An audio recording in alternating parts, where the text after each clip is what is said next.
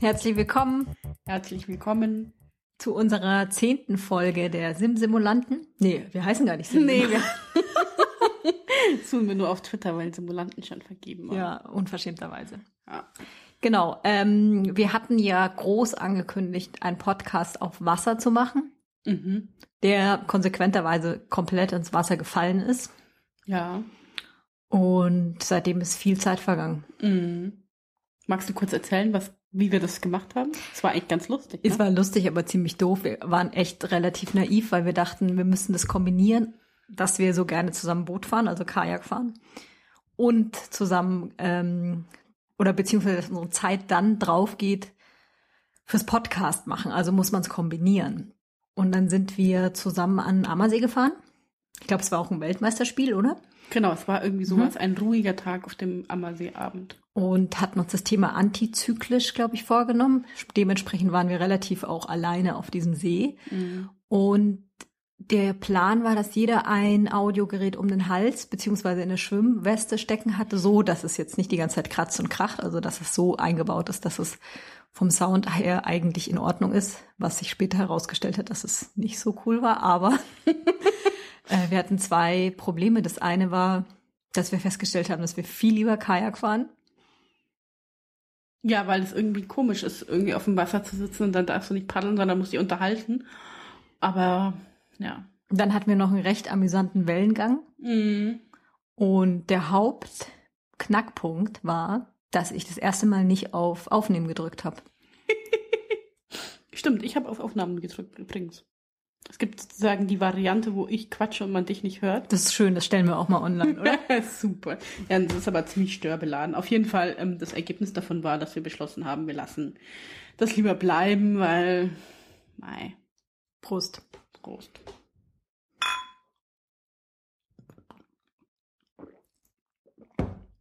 Genau, und jetzt haben wir uns ein brenzliges Thema vorgenommen. Sarah, Ja. über was sprechen wir denn heute? Ähm, ja, wir reden über ähm, Antisemitismus, haben wir gesagt. Aber es ist in der Vorbereitung irgendwie mehr geworden als Antisemitismus, gell? Ja, es ist auf jeden Fall ein Podcast, wo wir das erste Mal Dokumente ausgedruckt haben und uns gegenseitig ganz viele Links zugeschickt haben. Nein, Also, das haben wir schon mal Das gemacht. haben wir schon mal gemacht. Bei Yoga habe ich auch ganz viel gelesen. Davor. Weil ich nichts davon wusste. Mhm. Mhm. Nee, also wir haben uns echt, ich habe irgendwie, irgendwie hatten wir ein bisschen Angst davor und das Thema schwelte auch schon länger zwischen uns. Weil es einen tiefer liegenden Konflikt gibt. Meine. ähm, und dann hat die Frau Jeckel vor kurzem gemeint, ja, ähm, Statt telefonieren können wir auch einen Podcast machen. genau.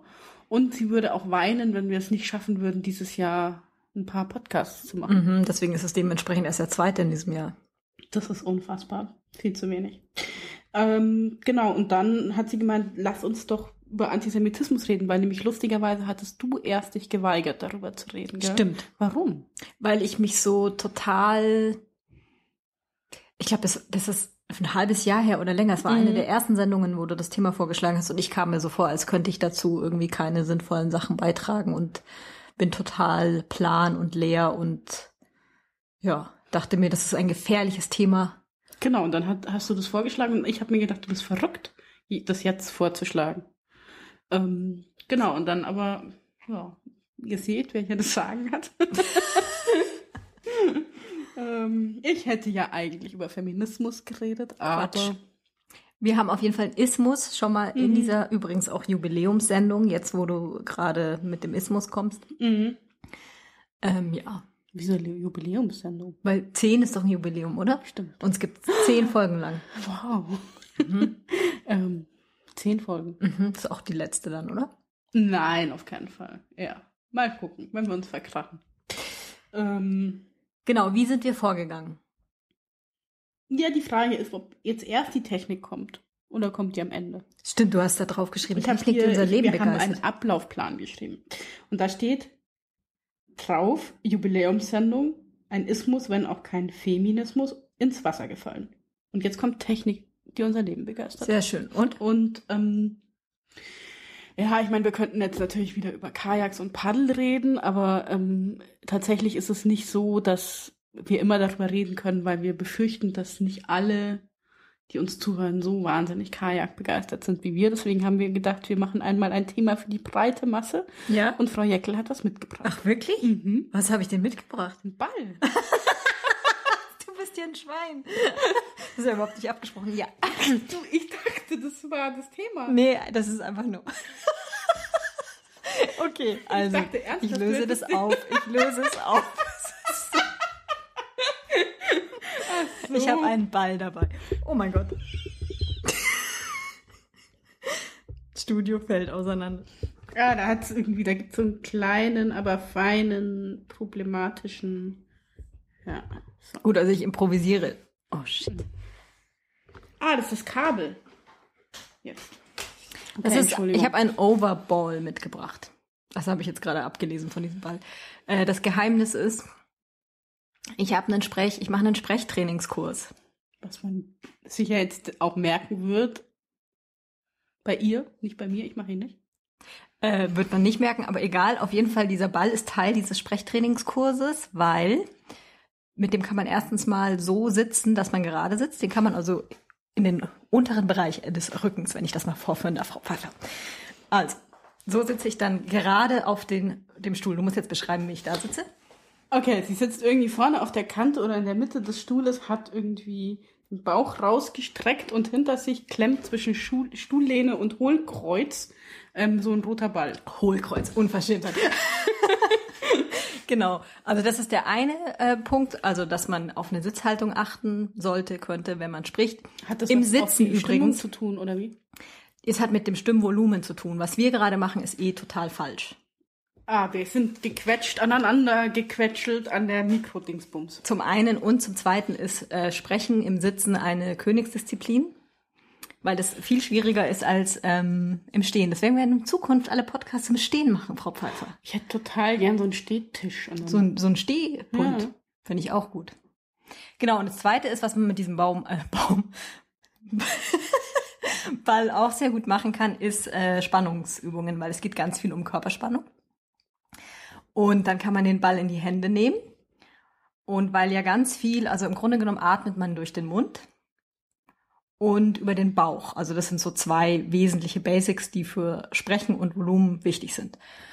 Und ähm, genau, und da ich so jemand bin, der, wenn er, wenn sie, wenn sie nervös wird, ganz schnell meine komplette Stimmlage rutscht mir eigentlich in die obere Etage. Also ich spreche so aus der, Zum Beispiel. aus dem Hals und äh, ja so.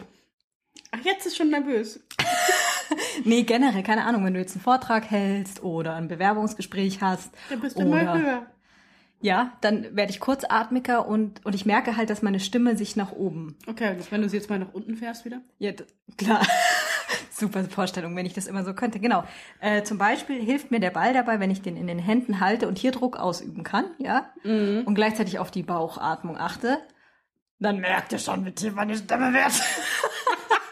Nein, Quatsch. Aber ähm, das kann man ernsthaft betreiben und äh, deswegen habe ich diesen Ball mitgenommen und nicht, damit du mich hier vorführst. Ich dachte, ich dachte ernsthaft, du hättest an unsere Kategorie gedacht. nee, aber ist okay. Es Okay. ist diese verändert zwar nicht mein Leben, aber Begeistert. euer, euer Leben Begeistert. vielleicht irgendwann. Ja, ganz genau. Also, Ich meine, wir könnten auch die ganze Sendung zum Beispiel mit einem Korken durchsprechen. in den Lippen. So, dass man so spricht. Das ist ein Artikulationshilfsmittel. Okay, Gut. genau. Jetzt zum nächsten Punkt. Wir haben uns gedacht, wir, ähm, genau, Antisemitismus und der erste Ansatz, den wir ja letztlich hatten, um über diese Sendung zu sprechen, war, ähm, wir positionieren uns nicht und wir reden auch nicht über den Nahostkonflikt. Ähm, und dann hat die Frau Jeckel einen Text ange beigebracht. Ähm, It's Complicated heißt er. Ähm, von Leo Fischer oder so. Kann das sein? Ich glaube, Leo steht zumindest in der Mhm. URL. Genau. Und ähm, dieser Text, den ich ähm, ganz gut finde, bedingt auch schwierig, ähm, positioniert sich am Anfang, dass es ja so bescheuert ist, dass die Leute sich nicht positionieren. Dass man meint, irgendwie diese Haltung zu haben, ja, okay, man positioniert sich nicht und damit ähm, ist man sozusagen auf der sicheren Seite. Mhm. Und das ist irgendwie, ähm, ich finde, er hatte da total recht und das fandest du, glaube ich, auch, oder? Ja, und ich finde auch, dass ähm, das oft gar nicht stimmt, dass nicht sich positioniert wird. Ja, genau, mit dem Nicht-Positionieren wird ganz häufig positioniert. Genau. Mhm. Und genau, dann haben wir gedacht, dass eigentlich kommen wir nicht drum rum.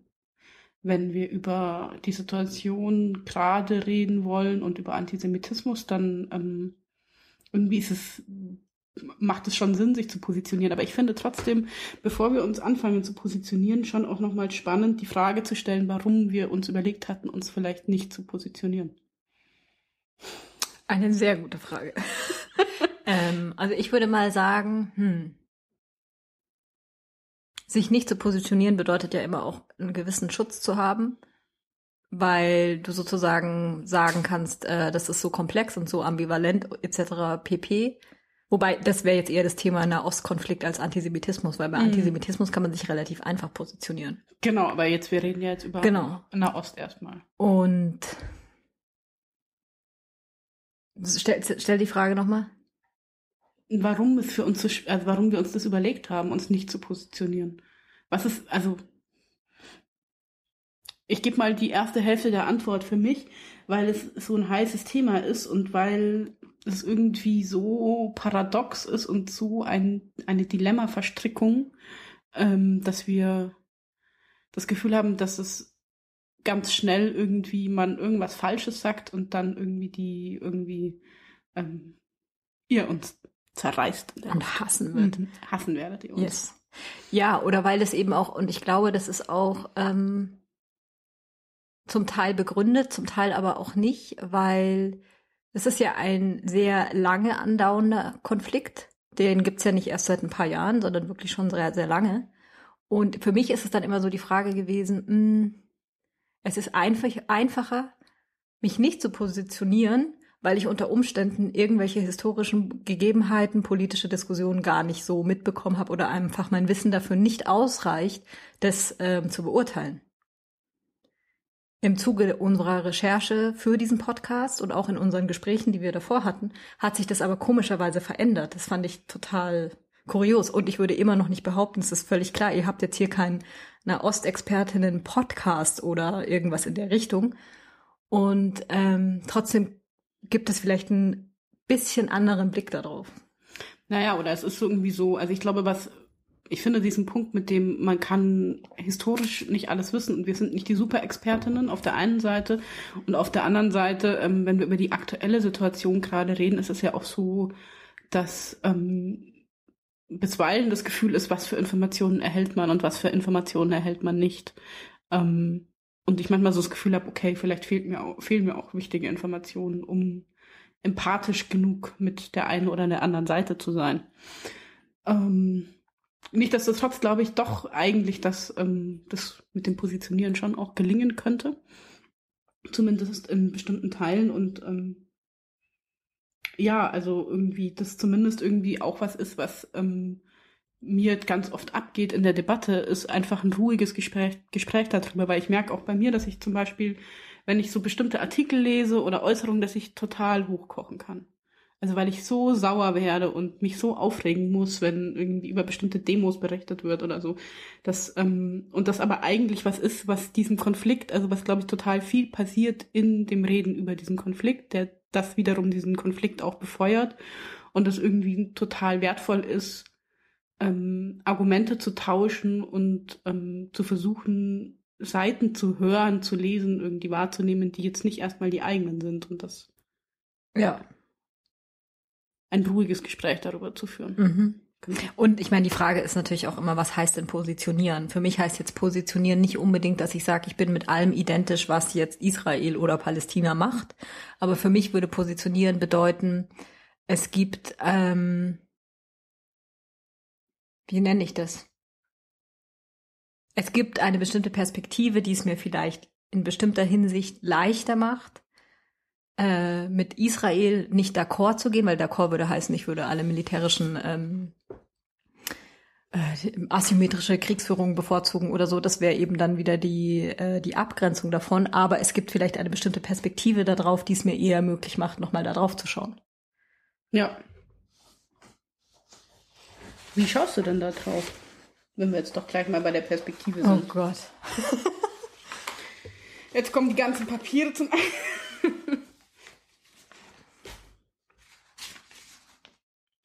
Also ich weiß nicht, ich würde, also das eine ist, deswegen glaube ich, kann man das auch so schwierig trennen, Antisemitismus von Nahostkonflikt in der Mm. Vorbereitung, weil man merkt, ähm, für mich ist es halt eine der ausschlaggebenden Geschichten waren halt diese ganzen Demos zu beobachten und dass antisemitische Vokabeln äh, so populär sein können und dürfen, dass sie auf, äh, auf der Straße ausgerufen werden. Du meinst jetzt die Demos hier in Deutschland? Ja, genau, genau. Mhm. Also Okay. eigentlich aus der Perspektive heraus und dann Mhm. festzustellen, dass es doch ein relativer Bevölkerungsdurchschnitt ist, der da mitläuft. Naja, beziehungsweise da wird's ja dann schon wieder gleich total spannend. Wenn man sich anguckt, wenn man sich die Demos anguckt, wenn man sich die Berichterstattung über die Demos anguckt. Was ist Bevölkerungsdurchschnitt? Mhm. Ah. Wow. Jetzt sind wir schon mittendrin in den Demos hier, gell? Ja, Aber macht wollten ja wir nix. über die gar nicht so viel reden. Gell? Doch, doch, doch, wollten wir. Wollten wir. Aber in, unserer, in, in, in unserem schönen Plan kamen die erst später, aber vielleicht macht das nichts. Ja, ich, reden wir über die Demos, weil ich glaube, die Demos, ich weiß es nicht. also ich meine, ich finde, es ist halt sozusagen der Nahostkonflikt, um das jetzt mal holzschnittartig, reduktionistisch zu formulieren, wie ich das betrachte, wird ganz oft ähm, dafür hergenommen, dann auf einmal auch antisemitische Parolen sprechen zu können. Mhm. Zum Beispiel. Welche antisemitische Parolen? Mhm. Hast du ein, hast du ein Beispiel? Ja, Kindermörder Israel zum Beispiel. Mhm, das, ist, das ist eine heiße Debatte. Ist Kindermörder Israel antisemitisch? Es ist auf jeden Fall schwierig, finde ich. Mhm.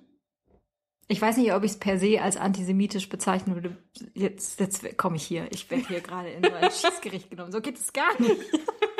Nein, ich finde das, ähm, ich finde das total spannend, dass du diese Parole nennst, weil ich würde auch sagen, ich finde sie total schwierig und hatte vor kurzem da eine kurze, wenig ähm, tiefgehende Diskussion, aber die mich zumindest zum Nachdenken gebracht hat, ob diese Parole im Speziellen jetzt antisemitisch ist. Und ich habe tatsächlich da keine Antwort drauf. Ich finde sie auf jeden Fall nicht hilfreich. Ob sie in der Struktur wirklich antisemitisch ist, können wir uns vielleicht am Ende nochmal angucken, Ja. wenn wir diese Muster durchgegangen sind. Ich weiß es nämlich auch. Also ich Okay, Mhm. gut. Vielleicht ist es auch eine, das ist tatsächlich auch eine schwierigere Parole, weil wenn du jetzt schreiben würdest, Kindermörder Syrien beispielsweise.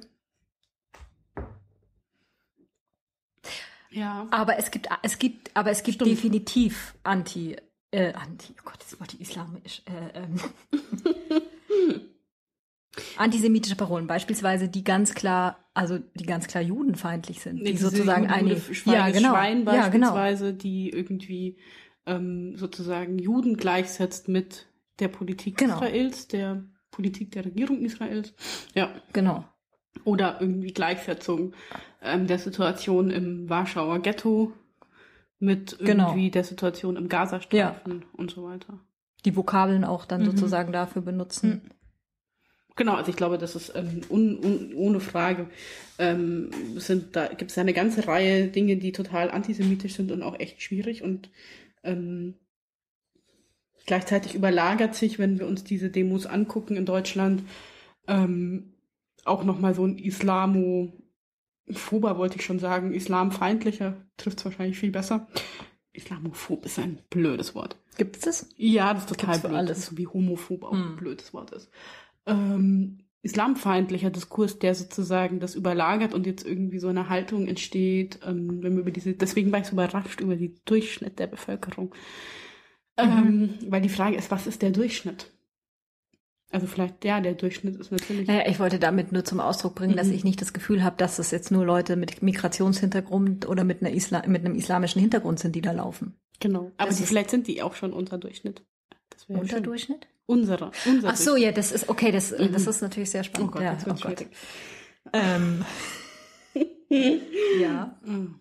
Nein, aber das sozusagen sich das total, also ich meine, es überlagert sich sowas, dass ähm, medial ganz viel darüber berichtet wird, ähm, dass das jetzt sozusagen die jungen islamischen Jugendlichen sind, die irgendwie ähm, da total antisemitisch sind, weil sie ja die deutsche Geschichte noch nicht kapiert hätten genug Mhm. und ähm, die jetzt hier mit antisemitischen Parolen und dann hat man diese Bilder, wo sie irgendwie begeistert Adolf Hitler brüllen auf Mhm. irgendeiner Demo und so und ähm, das ist natürlich auch gleichzeitig gefährlich, weil es den Antisemitismus einer bürgerlichen Mitte, nenne ich das jetzt mal, Genau. ähm, in Deutschland total unsichtbar machen, der natürlich nach wie vor da ist. Und wir haben, wir haben uns ja mit dieser Bildgeschichte zum Beispiel beschäftigt. Also diese doofe Bildkampagne. Nein, oder was heißt doof? Eigentlich freut man sich ja kurzphasig auch. Also für Man Bild ist ich mein, geneigt, kurz. dafür, dass sie kurz zwei Tage vorher total islamfeindlich war. Ja, danach. Was danach? Das war erst? danach. Echt? Das war total Okay. spannend. Weil es, ähm, genau, weil es, weil es kurz danach war und es war irgendwie, ähm, Gott, nie wieder Judenhass war, glaube ich, der Titel. Ja, genau. Und da gibt's ja dann ja, ja. Und es gab irgendwie, es war, glaube ich, Aufmacher. Und es gibt irgendwie, man kann sich das auch auf der Seite noch angucken. Und es haben halt irgendwie alle möglichen prominenten Politiker, Schauspielerinnen und ähm, Otto-Normalverbraucherinnen ähm, in einem Satz formuliert, dass sie gegen Juden, Judenhass sind. Ähm, und das hat sozusagen schon sowas, was irgendwie das tolerante Deutschland erhebt sich gegen den Judenhass und sie haben dann irgendwie ihre ganzen, ihre ganzen Sätze gesprochen, die zum Teil interessante Grammatiken hervorgebracht haben, wo ich mich gedacht habe, es ist auch spannend, weil nämlich so ein Satz ist gar nicht so einfach wahrscheinlich. Ich habe mir die mal so durchgelesen. Ich Ähm, habe alle Menschen lieb und bin gegen jede Form von Hass. ja, Carmen Geist, die musste ich rausschreiben, weil ich mich so gefreut habe drüber. Ähm, das war, ist meine, Lieb ist meine Lieblingsäußerung. Ich finde auch gut den zweiten, den du rausgenommen hast. Mhm. Ich kann nicht nachvollziehen, warum es so etwas wie Antisemitismus gibt. Ich komme aus einem Dorf und habe bis jetzt nie etwas in der Art mitbekommen können. In einer Großstadt wie Berlin. Ist es da zu Ende? Ja, da war das tatsächlich zu Ende. War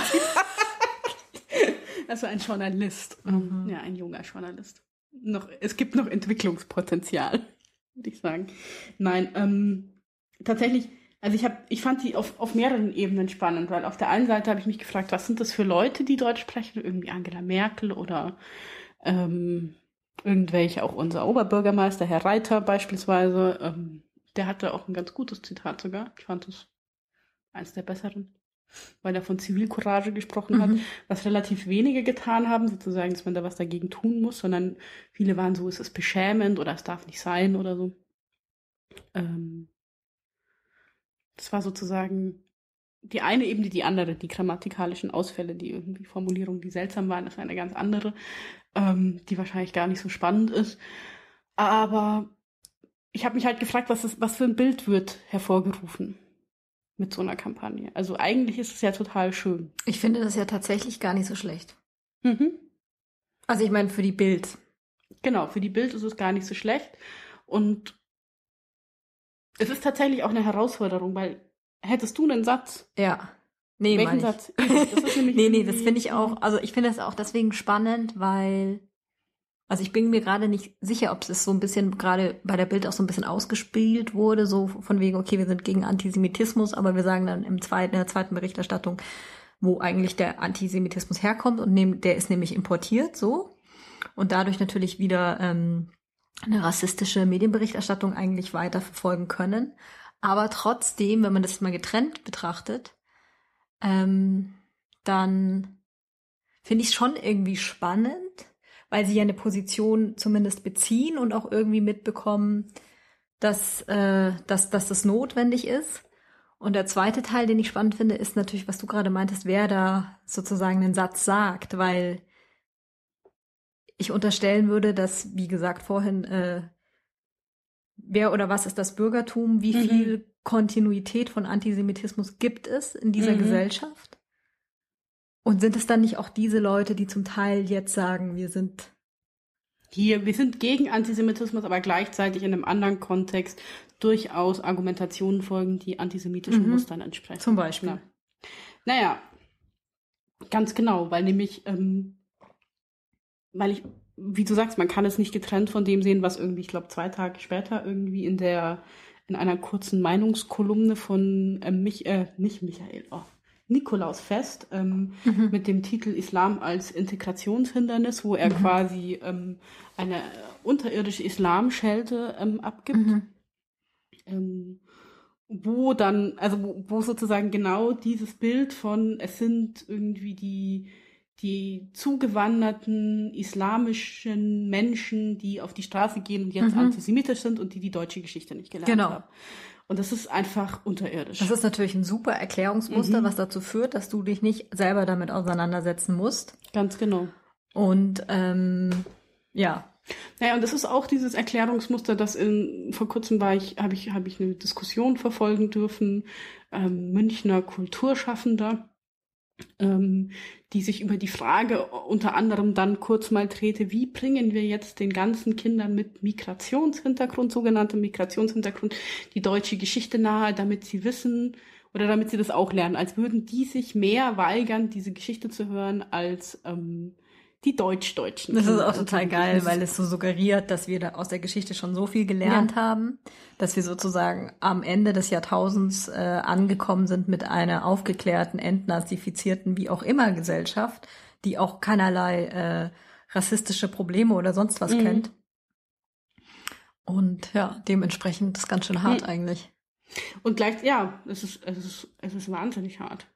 Und gleichzeitig hast du aber dann auch wiederum, was ich ja dann wieder auch gut finde, ähm, eine ganz starke Bewegung, die natürlich Nikolaus Fest total angegriffen mhm. hat. Und es gab eine ganze Reihe von ähm, Stellungnahmen. Unter anderem hat Diekmann ähm, nochmal sehr stark differenziert irgendwie, dass ähm, die Politik der Bild sei nicht gegen den Islam, sondern gegen Islamismus ja, genau. und bla blub. Ähm, was natürlich auch wieder eine schwierige diskursive Positionierung sein kann, aber ähm, letzten Endes ist schon auch wieder beruhigend ist, dass es nicht so, nicht so stehen bleiben kann. Aber ich glaube, dass es symptomatisch ist und wahrscheinlich reden wir ja deswegen auch so lange darüber. Mhm. Über dieses symptomatische, dass wir haben aus unserer Geschichte gelernt und sind nicht mehr antisemitisch. Genau.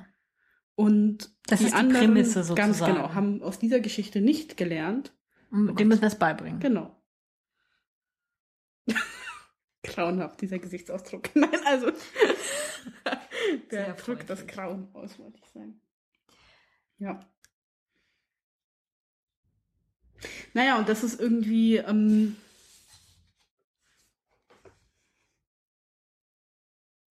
ja, und ja. Da kommen wir ja schon vielleicht so ein bisschen in den, in den Moment rein, wo es wirklich echt schwierig wird auch. Mhm. Weil ähm, oh Gott, ich weiß gar nicht, wie ich das formulieren soll, aber möglicherweise ähm, gibt es ja schon einen Sozialisationsunterschied, ähm, würde ich jetzt mal behaupten, den ich allerdings nicht an der Frage von ähm, bin ich jetzt irgendwie Deutsch oder Migrationshintergrund mhm. oder irgendwas festmachen würde, sondern einfach an der Frage, was hat mich sozialisiert und ist irgendwie in, also für mich beispielsweise ist in meiner, in, in meiner Jugend oder im Erwachsenwerden, hat der Nationalsozialismus ähm, und die Shoah eine ganz herausragende Rolle gespielt, auch in dem Prozess politisch ähm, zu sein, politisch zu werden und irgendwie in der politischen Arbeit auch weiterhin. Ähm, und in irgendeiner Weise auch damit umgehen zu müssen, dass das natürlich nicht für alle so ist. Mhm. Oder dass das nicht für alle diese riesige Bedeutung hat, die mhm. ähm, und man das vielleicht auch nicht erwarten kann, dass es für alle diese Bedeutung hat. Also weil der Kontext, den den wir in Deutschland haben, ein anderer Kontext ist als der Kontext, der ähm, der also der Kontext in Deutschland ist ganz unterschiedlich, je nachdem.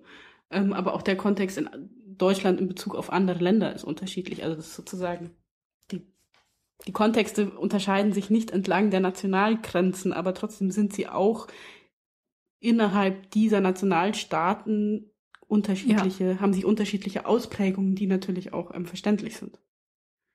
Rein historisch mhm. betrachtet. Verstehst du, was ich sagen will? Ich weiß nicht, so grob reime ich mir gerade was zusammen. He heißt das unter anderem, dass du jetzt sagen würdest, äh, also was ich zum Beispiel schon sagen würde, dass wir einen ganz anderen Bezug zu dieser Geschichte haben, mhm. als beispielsweise jetzt Frankreich oder Ja, oder auch, weiß ich nicht. Also. Ja.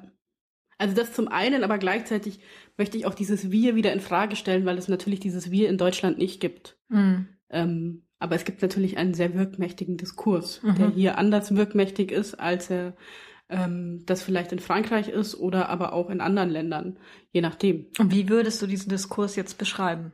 Naja, ich glaube, dieser Diskurs ist genau dieser, den wir gerade hatten.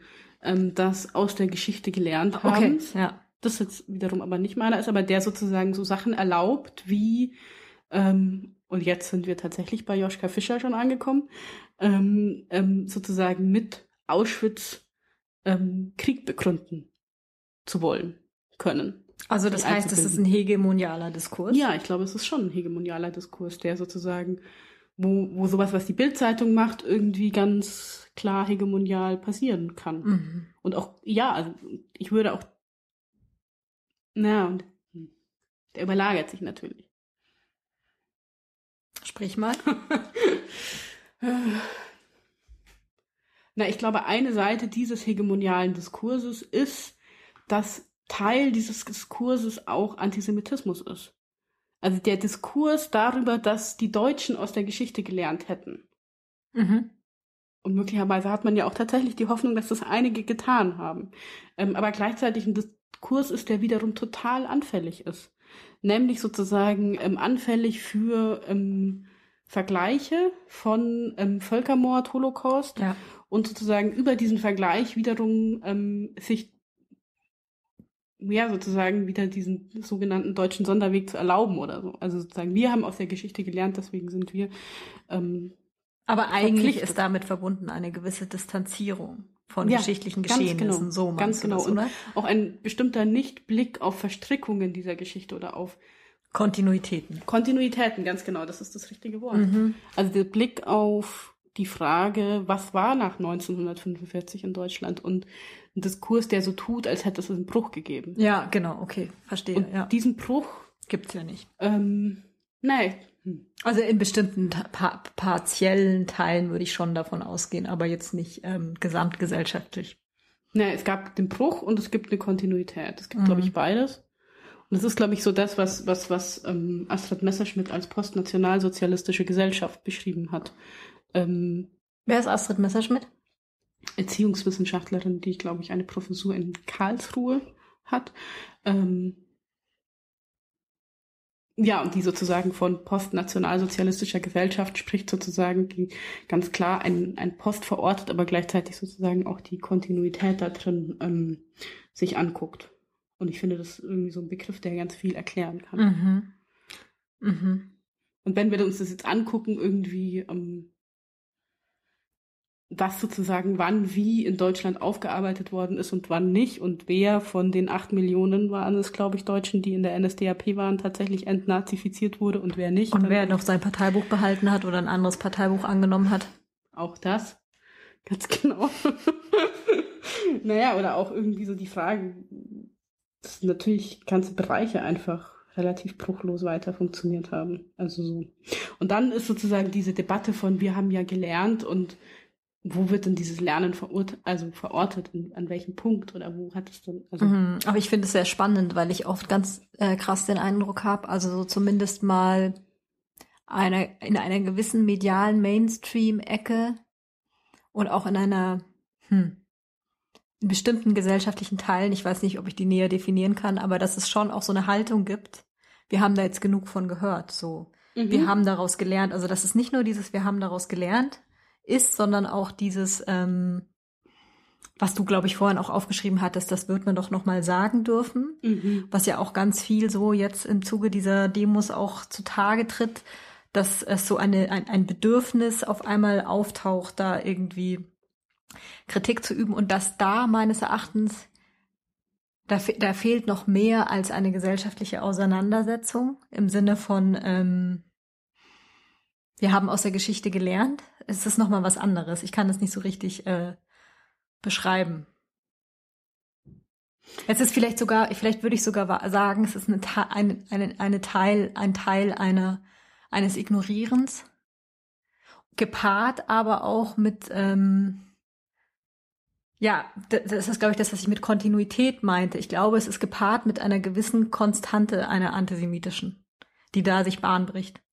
Ich glaube, so würde ich das beschreiben. Ja, das ist, ich glaube, das ist total treffend und spannend, der Punkt, weil diese antisemitische Konstante, oder ich weiß nicht, ob es jetzt eine antisemitische Konstante ist oder eine Konstante des Antisemitismus, ähm, mhm. oder auch des Leugnens der Geschichte auf eine Art, hat ja sowas von die Erzählung, die den Bruch konstatiert und sagt, es gab nach 45 einen Bruch, ist die Erzählung, die meiner Meinung nach verwandt ist mit der Erzählung, wir haben das nicht gewusst. Genau. Ähm, und die, wir haben das nicht gewusst, ähm, beschreibt quasi den Nationalsozialismus und das, was schlimm war am Nationalsozialismus, als ähm, die systematisch fabrikmäßige Vernichtung von Jüdinnen und Juden. Ähm, und schaut sich quasi das an und schaut sich alles andere nicht an. Also schaut sich sozusagen, das ist in, ich glaube, in, in, in den Augen von vielen der Punkt, um den es geht, aber um den geht es meiner Meinung nach am wenigsten. Also den, der ist natürlich unglaublich stark und wirkmächtig und ähm, sozusagen die, die, die Faktizität der Singularität an dieser Stelle von diesem Ereignis, Entschuldigung. Oh Gott, ich verstehe es, glaube ich, nicht mehr. Moment, du musst noch mal, äh, du musst einfach noch mal, äh, glaube ich, erklären.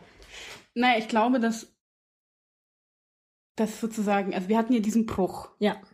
Und der Bruch ist, die Erzählung, dass es diesen Bruch gab, ist die Erzählung, dass wir haben das nicht gewusst genau, unserer Großeltern. Genau. Wir wissen also, nicht, dass damals eben auch genau. ähm, eine logistische Vernichtungsmaschinerie angelaufen ist. Genau, aber dieses wir haben das nicht gewusst, differenziert nicht zwischen ähm, was war 1933, was war 1935, 36, mhm. was war 38, mhm. was kam sozusagen dann mit Kriegs... Also das differenziert nicht die lange über Jahre hinweggehende, ähm, nicht nur schleichende, sondern offene Ausgrenzung und, und, und Einschränkung jüdischen Lebens in Deutschland. Okay, ich verstehe. Das heißt, es kulminiert sozusagen in der Vernichtung. Mhm. Die einzelnen Schritte dahin die mhm. ja durchaus auch schon, genau, wie du gerade gesagt hast.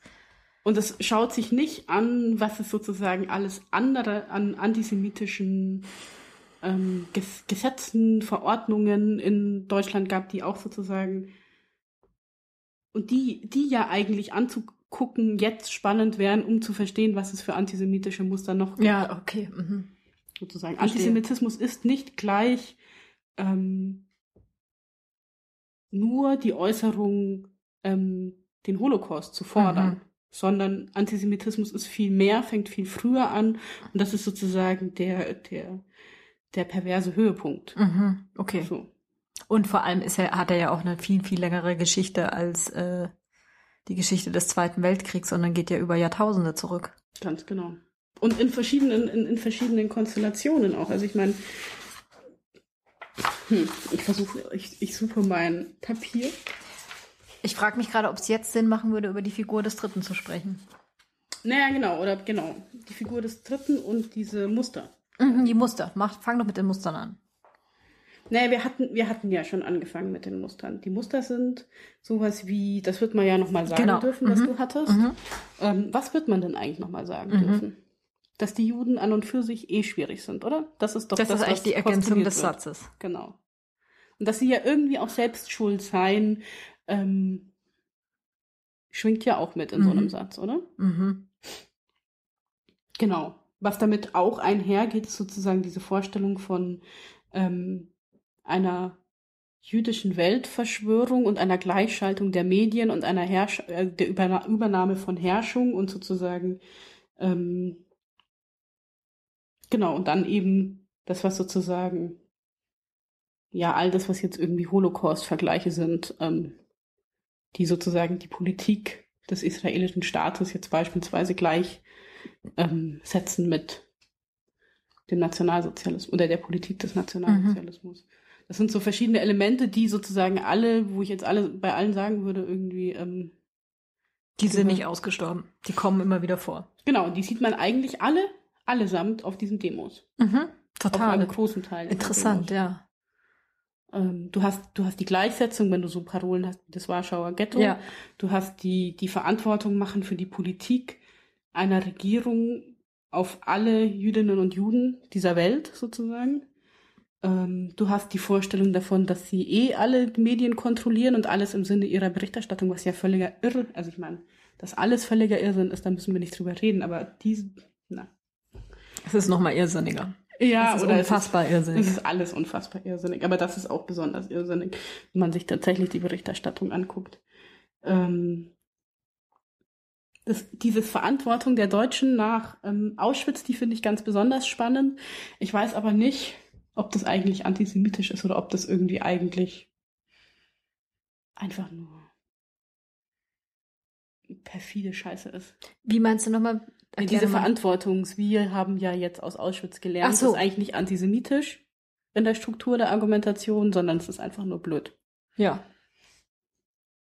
Und Quatsch. Mhm. Naja, und dann eben solche Sachen wie diese Konstruktionen von Täter, Opfer, Volk und so weiter, die dann wiederum auch rumdrehen und Mhm. Sehr, sehr spannend. genau. Und warum sind diese Muster so wirkmächtig? Weil sie sich einfach über Jahrhunderte hinweggezogen haben, oder?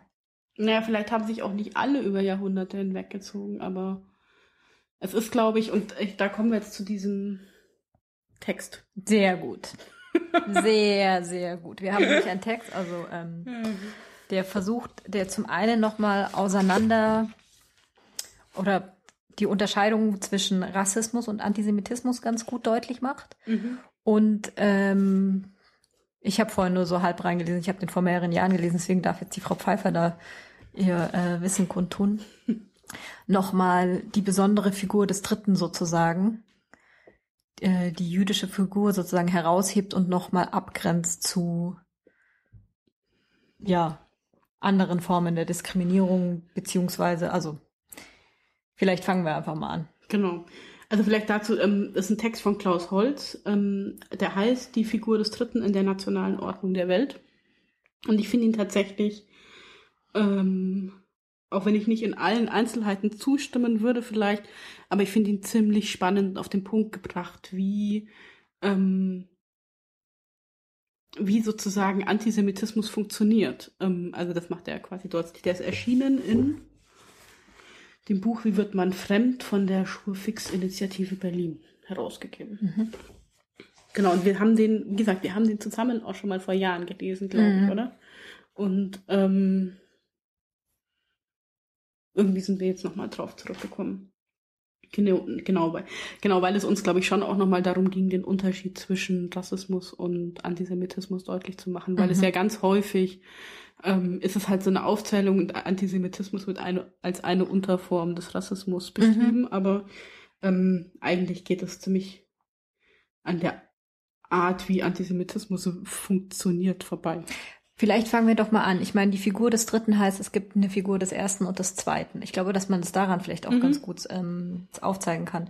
Was ist denn damit gemeint? Na, im Prinzip ähm, schreibt er in der nationalen Ordnung der Welt ähm, und er macht sozusagen die Beziehung von ähm, der einen Nation zur anderen Nation auf. Also sozusagen, oder beziehungsweise er macht nicht nur von Nation, also er macht es am Beispiel von Nationen auf, dass ähm, die Konstruktion von Deutsch-Ausländer beispielsweise eine Konstruktion ist, die eigentlich miteinander verwandt ist im Sinne von den beiden Seiten einer Medaille.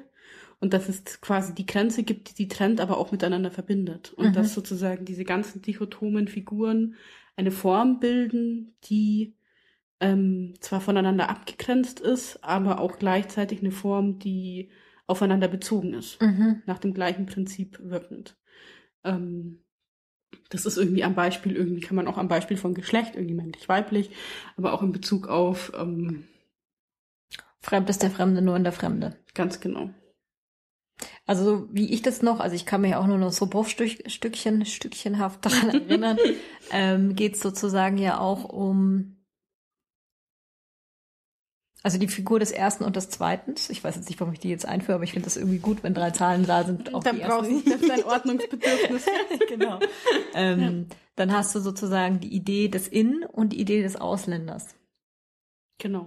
Und ähm, das, was der Ausländer ist, ist sozusagen die Konstruktion, die der Inländer von seiner, oh Gott, wie, wie beschreibe ich das? Das ist sozusagen eine Fremdkonstruierung. Äh, Konstruierung. die vom eigenen ausgeht, mhm. die sozusagen, genau. Und, ähm, und gleichzeitig hast du den Bezug aber da, du hast einen nationalstaatlichen Zug, äh, Bezug immer da in diesen beiden Figuren. So hätte ich das jetzt verstanden. Naja, oder beziehungsweise es gibt diesen Bezug in ganz vielen Bereichen, aber in Bezug auf Nationalstaaten ist es eben jetzt, weil es um die nationale Ordnung der Welt geht an mhm. der Stelle. Ähm, und du kannst natürlich die Perspektive auch wechseln. Und das ist der Punkt, wo ich ihm nicht so ganz. Wie kannst zustimme. du die Perspektive wechseln? Naja, du kannst Inländer oder Ausländer sein. Ja. Und Ausländer oder Inländer. Ja. Je nachdem, wo du bist. Ja, genau. Genau. Und die Gruppen können sich wechseln, mhm. auf, wechselseitig aufeinander beziehen mhm. auch. Genau. Und wo stimmst du ihm nicht zu? Naja, wenn man das in Bezug auf Rassismus denkt, dann musst du das immer auch noch mit einem Machtverhältnis denken. Ja. Und er erklärt das, das war der Punkt, wo ich vorhin beim Lesen stockte und meinte, Moment, ich kapier's nicht. Ähm, in Bezug auf die Kolonisierung hat er sich das nämlich auch, mhm. also das nimmt er als Beispiel und wenn ich es richtig kapiert habe, meint er da sozusagen, ähm, dass sozusagen die Konstruktion des Zivilisierten und des Unzivilisierten ähm, sich da an der Stelle historisch zumindest ähm, in dieser Dichotomie wiedergefunden hat, dadurch, dass die Kolonisierten sich als Nationalstaaten organisiert haben und in dieser Logik mhm. der Nationalstaaten geblieben sind und das damit sozusagen wieder umgedreht haben.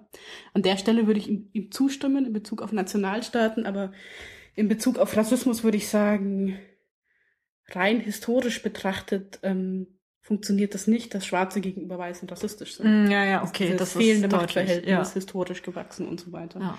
Aber ganz grundsätzlich hat er damit schon recht mit seiner Analyse, weil es ja er jetzt sozusagen sich nicht auf den Rassismus stützt, sondern auf die nationalstaatliche Ordnung. Mhm. Also haben wir auf jeden Fall, ähm, wenn wir uns das jetzt angucken, ist die Frage, was ist die Figur des Dritten da drin? Genau, das sind letztlich die die Figur des Juden, der sozusagen oder die ähm, in dieser Form nicht funktionieren, weil du nicht sagen kannst Inländer, Ausländer, sondern weil die Konstruktion die ist, es gibt jemand anderen da drin noch. Mhm, genau. Nämlich die Dritten. Ja. Die Dritten. Ja. Ähm, und was er dann macht, ist zu sagen, naja, okay, was ähm, Jüdinnen und Juden ja letztlich sind, sozusagen in äh, ähm, sie stellen diese Form in Frage. Also die Form der Selbst- und Fremdzu... Also Sie stellen die, die Form des Nationalstaats in Frage. Genau, weil sie ein Drittes sind, weil sie es unterlaufen. Mhm. Mhm. Und ähm, sie sind nirgendwo Ausländer, sondern sie sind immer die Figur des Judens. Genau. An allen möglichen Punkten. Quasi. Okay. Ähm, und gleichzeitig, und hier wird es dann irgendwie ähm, total spannend, ähm, gibt es den Staat Israel. Und der was, dem jetzt widersprechen würde. Ganz genau. Du könntest ja sagen, irgendwie, das ist auch ein Nationalstaat. Ähm, und das ist das perfide und das Paradoxe, warum das alles sozusagen auch sprengt. Also du hast nicht nur die Form des Judentums. Ich finde das so, oh, mir fällt das so, Entschuldigung, ich muss kurz mal unterbrechen. Ich finde es so schwer, so darüber zu reden, ohne nicht total komische Bilder zu reproduzieren. Mhm. Übrigens, geht's dir auch so? Ja, total. Alleine das Wort auszusprechen. Ähm, Genau, weil es so komisch ist, weil mhm. es so eine Kat als Kategorie so ja. seltsam ist eigentlich. Naja, okay. Kurzer Exkurs. Hm. Was machen wir damit? Hilft nichts. Müssen wir jetzt durch, oder? Hm. Ähm, naja, das, sie haben halt letztlich die Form Selbstfremdzuschreibung oder Selbstbild oder Inländer, Ausländer. Und dann hast du Juden, die sozusagen äh, sowohl Inländer als auch Ausländer sind und die Form in Frage stellen. Und gleichzeitig hast du einen jüdischen, wenn du das so willst, einen jüdischen Staat oder Israel. Aber du hast auch eine Diaspora. Ganz genau, du hast beides. Und dadurch ist es in der Logik und außerhalb der Logik und sprengt alles. Ich finde es total komplex. Ich überlege gerade, weil ich muss nur noch über diese nationale Ordnung nachdenken. Ja, Entschuldigung, ich muss kurz blättern. Also ist dann auch die, ist es dann sozusagen auch die Bedrohung der nationalen Ordnung? Ist die Figur des Dritten die Bedrohung damit auch? Na klar. Aber es ist nicht, es erklärt nicht Antisemitismus darüber, oder schon? Nicht wirklich. Naja, ich finde, es ist so ein bisschen, ähm, es erklärt, warum Antisemitismus anders funktioniert. Mhm. Nämlich nicht über die Abwertung, wie ja Rassismus beispielsweise funktioniert oder auch ähm, also sozusagen die Abwertung der anderen oder irgendwie die die idiotische Feindschaft ähm, zwischen Frankreich und Deutschland, die es wohl lange gegeben hat, hat historisch. Ähm, das, das, was über Abwertung funktioniert, aber die Juden sind der Feind. Mm. Also sie werden nicht abgewertet, sondern es ist ein anderer Mechanismus mhm. des, ähm, des Bildes sozusagen. Mhm. Mhm. Sie sind der Feind und sie werden in antisemitischen Texten auch anders beschrieben. Also beispielsweise also über diese antisemitischen Muster, die wir hatten. Ja. Das ist, glaube ich, ähm, das, was es natürlich auch total spannend macht, wenn man sich jetzt den Ostkonflikt ausgehend von dieser Analyse anguckt und sich fragt, ähm, weil dieses Bild, die Juden als der Feind, ähm, taucht ja an ganz, ganz vielen Stellen auf und nicht nur in Deutschland, sondern weltweit letztlich bei Demonstrationen gegen Israel. Ja, also was ja, was ja auch, finde ich, sehr sichtbar macht, dass es gibt ja nicht so viele Demos beispielsweise gegen Assad. Zum Beispiel. Und es ist eben mit einer gewissen Vehemenz verbunden, wenn es um israelische Politik geht, die ja eigentlich nicht erklärbar oder wenn nur darüber erklärbar ist. Darüber erklärbar, weil es eben diese Vorstellung gibt, sie hätten sozusagen die Weltherrschaft alle heimlich irgendwie und hätten mit den USA ohnehin mächtigst, den mächtigsten Staat der ganzen Welt und so weiter. Also diese ganzen Bilder, die mhm. da dran hängen. Und dann gibt es irgendwie diese Inszenierung ähm, der Palästinenser als die, die, die, die stellvertretenden Opfer der ganzen Welt quasi. Ja. Und dann, wenn man es sich so anguckt, erklärt sich, also erklärt sich, warum es bei Syrien diese Demonstrationen in dieser Art und Weise halt nicht gibt weltweit. Und ähm, beim Nahostkonflikt eben schon. Hm. Krass. Gruselig. Ja, total gruselig. Und auch ganz gruselig, was dann sozusagen auch für Allianzen irgendwie plötzlich möglich sind. Möglich sind und gedacht werden, hm. die ähm, naja, und jetzt sind wir eigentlich wieder an dem Punkt, um dem wir vorher eine Kurve gemacht haben, ne? Ja. Haben wir? Ostkonflikt. Okay, wir können ja da wieder zurückfliegen. Mhm. Also, was ich nämlich total spannend fand, war unter anderem, wir haben uns ja die Charta der Hamas vorgenommen. Mhm. Sarah hat sie sehr, sehr ordentlich gelesen. Ja. ich habe sie so gelesen und fand es total anstrengend, deswegen habe ich immer nur so punktuell gelesen. Aber was ich sehr, sehr spannend fand, war, weil du jetzt gerade, das würde den Bogen machen zu Verschwörungstheorien, ähm, dass ein Teil, ich muss es gerade in meinen klugen Unterlagen sehen, mhm. genau, ein Teil dieser Charta äh, die Protokolle der Weisen von Zion zitiert, mhm. die ja ein antisemitisches, ähm, eine antisemitische Pamphlet, Heftschrift etc., die äh, fiktiv, rein fiktiv ist. Und das fand ich schon ziemlich krass, als ich das so. Ja. Also als einer der Punkte. Da sind viele andere Sachen auch sehr, sehr krass, aber das ist so, das ist so. Naja, es ist halt einfach, es taucht eigentlich alles möglich, also es taucht alles, worüber wir gerade gesprochen haben, in dieser Charta der Hamas auf. Also die, dieser Bezug auf die auf diese Protokolle genauso wie die Frage die Gleichsetzung ähm, der Politik der Nationalsozialisten mit der Is Politik der Is Israelis beziehungsweise das ja ähm, also das das unterscheiden sie ja nicht quasi in dieser Charta das sind ja die Juden mhm. also mhm. das ist genauso, Identität also identitär sozusagen genau und genauso wie es irgendwie Kapitel gibt die genau diese Weltverschwörung halt zum zum Thema haben. Lies mal was vor. Ich lese mal was vor. Ähm, Sie schreiben zum Beispiel in Kapitel 3, Artikel 22, ähm, Zitat, die Feinde haben alles, was sie bisher erreicht haben, durch langfristige, minutiöse Planung vorbereitet. Dabei mach, machten sie sich Faktoren zu nutzen, die den Lauf der Dinge tatsächlich beeinflussen. Sie haben gewaltige materielle Reichtümer angehäuft, die ihnen Einfluss verschafften und die sie verwandten, um ihren Traum zu verwirklichen.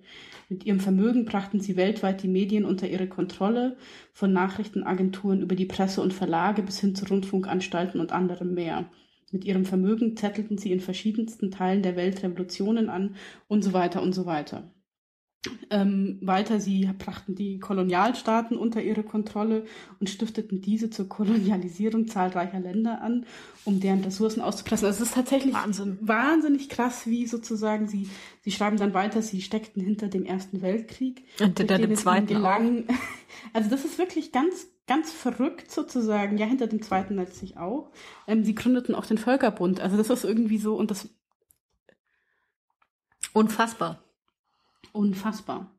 Genau. In Artikel 20 ähm, steht sozusagen, die Juden handeln unterschiedslos narzisstisch und auch gegen Frauen und Kinder. Sie terrorisieren alle, rauben sogar den Lebensunterhalt und das Vermögen und treten die Menschenwürde mit Füßen und so weiter. Also es ist sozusagen, also diese ganzen Beispiele, die wir bringen, tauchen in dieser Charta auf und ich finde das, ähm, ich finde das auf, auf, auf so vielen Ebenen ein solchen, solches ähm, dummes und, und widerwärtiges ähm, und hässliches Dokument, dass man es irgendwie gar nicht fassen kann.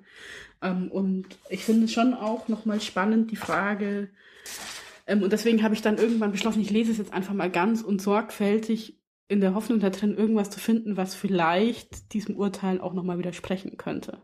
Weil man liest ja immer nur so diesen einen Text, wo sie eben dazu aufrufen, alle Juden zu töten. Ähm, und ich dachte, okay, vielleicht wird es an irgendeiner Stelle relativiert. Aber es wird nicht relativiert. Ähm, die einzige Stelle, wo es etwas relativiert werden könnte, ist so eine Stelle, wo sie darüber schreiben, dass sozusagen ähm, Judentum, Christentum und Islam friedlich miteinander leben könnten unter der Herrschaft ja. des Islams, um es dann gleich wieder genau. auch zurückzunehmen. Mhm. Ähm, naja, das ist halt naja, es ist halt krass und vielleicht, wenn wir drüber reden, müssen wir vielleicht auch noch die anderen Stellen nochmal irgendwie.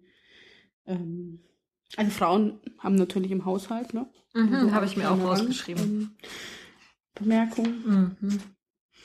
Und ähm,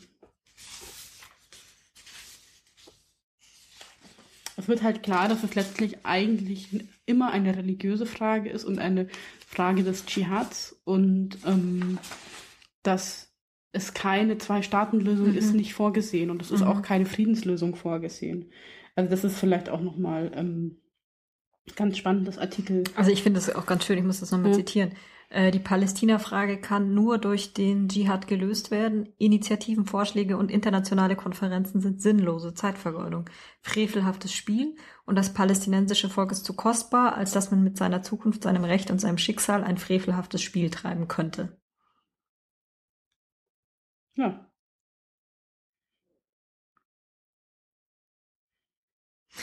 Ja, gut. Naja, und ich finde, ich hatte vor kurzem eine Diskussion, wo es genau nochmal um so, so Frage, wie positioniert man sich? Und ähm, ich habe dann gesagt, naja, egal erstmal, wie du dich positionierst an dieser Stelle, sich aber für die Hamas zu positionieren, ähm, ist völlig wahnsinnig. Also, weil, wie kann ich mich denn positionieren auf einer Seite, die, also die für, für diese, für die, deren grundlegendste politische Vision die Vernichtung jüdischen Lebens ist und ähm, des, des Staates Israels und die irgendwie die auch bereit ist, ihre ganzen ihre ganze Bevölkerung zu opfern. Das muss man ja auch sagen. Ja. Also das das sind zum Beispiel so Sachen, die ich nicht wusste, die ich ganz spannend fand im Zuge dieser Recherche, weil ich ja schon so ein bisschen den Eindruck habe, manchmal hat man so ein einseitiges Bild ähm, und das zum Beispiel die diese Raketen, diese, wie heißen das, wo sie geschossen werden? Abgeschossen werden. Gazastreifen? Nein. Ja, ja, nein, also keine Ahnung, ja. halt. Äh, Ach, du äh, meinst die Abschussrampen? Ja, die Abschussrampen, mhm. dass die eben tatsächlich sozusagen so gebaut sind, dass sie inmitten der, da wo die Leute leben, halt auch stehen und dass das nicht irgendwie äh, eine strategische, militärische, wie auch immer, bestimmtes Zonen, wo keine Bevölkerung lebt, sondern dass es inmitten der Bevölkerung ist und dass dann natürlich damit auch ähm, gespielt wird. Also dass das auch tatsächlich dieses Risiko in Kauf genommen wird. Mhm. Und das finde ich schon krass. Ja, Also, unabhängig mhm. davon, dass ich jetzt, dass es natürlich total furchtbar ist, was da passiert. Das ist, steht, steht in keinster Weise irgendwie in Frage. Aber das sozusagen im Hinterkopf zu haben, auch mal zu gucken, jenseits davon, dass es vielleicht eine asymmetrische Kriegsführung zum Teil ist, wobei das auch wahnsinnig äh, schwierig ist. Da würde ich jetzt mich auch nicht aus dem Fenster lehnen wollen, weil ich da zu wenig Ahnung von habe. Aber ähm, eben auf dem Schirm zu haben, ja, was die Hamas auch mit ihrer Bevölkerung macht. Ja, Einfach nur, ich glaube, das ist, ist total wichtig und zentral. Das andere ist, dass ich ähm, glaube, dass es ganz viel so Diskus, also dass, dass ich, ich habe immer das Gefühl, man kann diese einzelnen Punkte, die werden immer gegeneinander ausgespielt und ähm, du, also ich will zum Beispiel, also es, ich will, ich will die Situation der, der Menschen im Gazastreifen und auch diese Situation ähm, der Menschen im West- Westjordanland oder der Palästinenserinnen und Palästinenser, also ich will das nicht kleinreden, weil ich glaube, dass, dass ich das nicht beurteilen Mhm. kann. Also, oder was heißt, ich kann es nicht beurteilen? Ich weiß von Erzählungen, dass die Situation grauenhaft ist und dass sozusagen der komplette Alltag bestimmt wird durch die Besatzung und ähm, es einfach keine Möglichkeit gibt, ein Leben in Freiheit und Selbstbestimmung zu führen letztlich, weil es sozusagen die israelische, israelische Besatzung so allmächtig ist. Und ich glaube, dass diese Erfahrung erstmal unhintergehbar ist und furchtbar. absolut. Wasser, Strom, etc. Ganz genau. Ähm, das andere ist, dass, dass sozusagen die, also wahrscheinlich an der Stelle dann nochmal sehr genau differenziert werden muss, ähm, dass die Hamas ja gewählt wurde im Gazastreifen und dass das natürlich auch eine Entscheidung ist. Hat die sich nicht geputscht? Das habe ich nicht mehr nachrecherchieren Oh können. Entschuldigung. Entschuldigung. Das ist, da- das ist wieder der, äh, der Halbweisheiten-Podcast. Das ist der Halbweisheiten-Podcast. Post, Post, Postcast. Ein Gruß an meine Liebste, die immer Podcast sagt. Sehr gut. Sehr, sehr gut. Genau. Ähm, nein, aber das, das, also das ist sozusagen, es gibt so eine ganze Reihe von Dingen, die irgendwie eigentlich erstmal dort stehen müssen, Mhm. sozusagen als Dinge, die sich für sich stehen und ähm, die man irgendwie auch nicht. Also ich finde, man kann den das Leid im Alltag der palästinensischen Bevölkerung nicht aufwiegen über ähm, den Terror durch die Selbstmordattentäter oder durch irgendwie Raketen Ja. jetzt. So. Ja. Ähm, weil das gegeneinander aufzuwägen ist irgendwie sinnlos, glaube ich. Völlig. Und hm, ich weiß gar nicht, wo ich. Genau, dann hast du zum Beispiel immer dieses Bild. Hm. Du hast irgendwie das große, mächtige Israel und die besetzten Gebiete und Mhm. die haben keine Möglichkeiten Mhm. quasi. Aber ich finde es ganz spannend, wenn man sich mal sozusagen wegzoomt und ähm, Israel äh, als Staat, ähm, der ja auch nicht besonders riesig ist, in einem, also in einem Kontext verschiedener arabischer Staaten zu sehen, in dem sie ja auch sind, letztlich. Ähm, und von dem es eine ganze Reihe von Staaten gibt, die irgendwie die Vernichtung des israelischen Staates auch zu ihrem Ziel erklären. Mhm. Das ist ja natürlich auch ein Kontext, den du nicht wegdenken Mhm. Ähm, aus dem Beschuss durch, aus dem Gazastreifen Ja. Sozusagen. Ja. Naja, auf jeden Fall ist es verhext. Verzwickt, nicht verhext. Hm. Ähm, und ich habe mich, genau, ich habe mich gefragt sozusagen, was jetzt, also weil diese Frage der Positionierung ist ja auch die Frage des Militäreinsatzes. Und es gibt ja irgendwie so diese Tendenz zu sagen, ich will irgendwie keinen Militäreinsatz. Interessant. Aha. Pazifisten. Ganz genau. Die pazifistische Falle vielleicht. Da habe ich ein schönes Zitat. Hast du das auch? Ja. Was denn? Das aus dem Interview, was wir uns Ja, gesucht haben, das ist ziemlich großartig von ähm, Amos Mhm. Oz. Spricht man ihn sowieso schon, oder? Mhm, glaube ich. Israelischer Schriftsteller und Friedensaktivist, der ein Interview gegeben hat, wovon die ersten zwei Fragen schon ziemlich, die finde ich schon ziemlich Das super. Die können Sie. wir. Die hat er gestellt. Ja, ich weiß. Genau. So. Er hat einfach äh, sozusagen das Mhm. Interview an sich gerissen und hat selber erstmal die ersten zwei Fragen an den Journalisten gestellt. Finde ich schon mal sehr gut. Die zitiere ich im Nachhinein. Ich wollte nämlich jetzt zu den Pazifisten. Ach, du willst gar nicht die Fragen zitieren jetzt. Doch, aber ich wollte gerade nur Mhm. den Bogen spannen, weil ich gerade, wo du Pazifisten gesagt hast, das wohl niemand will Militäreinsatz. Mhm. Das kommt nämlich auch in diesem Interview, geht's auch äh, unter anderem darum. Und dann sagt er, eine Verwandte von mir, die den Holocaust im KZ Theresienstadt überlebte, erinnerte ihre Kinder und Enkel immer daran, dass ihr Leben 1945 nicht von Friedensdemonstranten mit Plakaten und Blumen gerettet wurde, sondern von Soldaten mit Maschinenpistolen.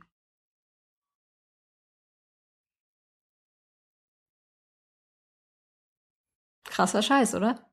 Krasser Scheiß übrigens. Kleine Anekdote am Rande, weil ich mich den krassen Scheiß gerade nicht aushalte.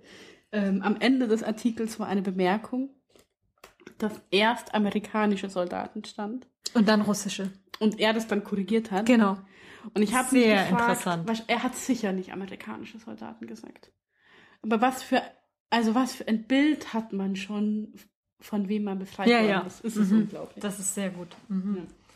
Also das soll jetzt, also es ist nur, dass ich das jetzt nochmal klarstelle. Ich äh, bin jetzt keine Militaristin oder irgendwas. also, Jetzt haben wir es rausgefunden. Die Militaristin. ich finde trotzdem, dass das ein Bild ist, was ich unschlagbar finde. Genau, ich finde, es ein Bild, das unschlagbar ist. Und ich meine, ich, ähm, wir waren in El Salvador gemeinsam, um uns mal da zu outen. Mhm. Aber zu einer friedlichen Zeit weitgehend. Ja, da haben wir uns noch gut vertragen Mhm. damals. Ähm, nein, aber ich finde tatsächlich, also, keine Ahnung. Ich bin, ich bin nicht der Meinung, dass, dass Befreiungskämpfe nicht auch mit der Waffe gekämpft werden dürfen. Und dass es Situationen gibt, irgendwie, in denen auch Gewalt wichtig ist. Ich meine, wir leben in München und haben hier Georg Elser, der irgendwie ähm, versucht hat, Hitler in die Luft zu sprengen. Eine großartige Heldentat, meiner Meinung nach. Auch wenn sie natürlich moralisch ein, ein Dilemma hervorruft, das sich nicht lösen lässt. Mhm. Ähm, das ist irgendwie die eine Ebene und die andere Ebene ist, dass natürlich ähm, die Situation zum Zweiten Weltkrieg nicht verglichen werden kann mit der Situation in Israel-Palästina. Mhm. Dass es auch schwierig ist, sozusagen. Ähm, und da wäre sozusagen meine Anmerkung eins, ähm, die Hamas ist für mich, oh, das sind wir gleich bei Judith Butler, ja? Ähm, Das habe ich nicht vorbereitet. Nee. Ähm, die Hamas ist für mich in der Art und Weise, wie sie kämpft, keine erstmal keine legitime Befreiungsbewegung, weil sie, oder vielleicht ist sie das tatsächlich auch, das mag sein, das weiß ich nicht, aber sie hat diese Charta und ich finde diese Charta so abgrundtief menschenverachtend, dass sich, ähm, dass es keinen positiven Bezug gibt und der einzige positive Bezug ist, dass ist vielleicht die Angst, dass wenn die Hamas nicht mehr ist, noch was Schlimmeres Ja. kommt. ISIS Ja. beispielsweise. Mhm. Oder weiß ich nicht, aber das kann ich nicht gut, da kenne ich mich nicht gut genug aus. Das ist aber das, das ist sozusagen der einzige Punkt da drin. Ähm, und das andere ist irgendwie dieser Gedanke, äh, den ich kürzlich in diesem Artikel, den wir nicht finden, ähm, gelesen habe, sozusagen, dass der israelische Staat versucht, seine Bürgerinnen und Bürger zu schützen. Vielleicht mit Mitteln, die exzessiv sind und so nicht gerechtfertigt. Aber auf der anderen Seite ähm, eben dieses Beispiel, wie du meintest, die Abschussrampen stehen in den Wohnhäusern, aus den Wohnhäusern gehen die Tunnels nach Israel. Ähm,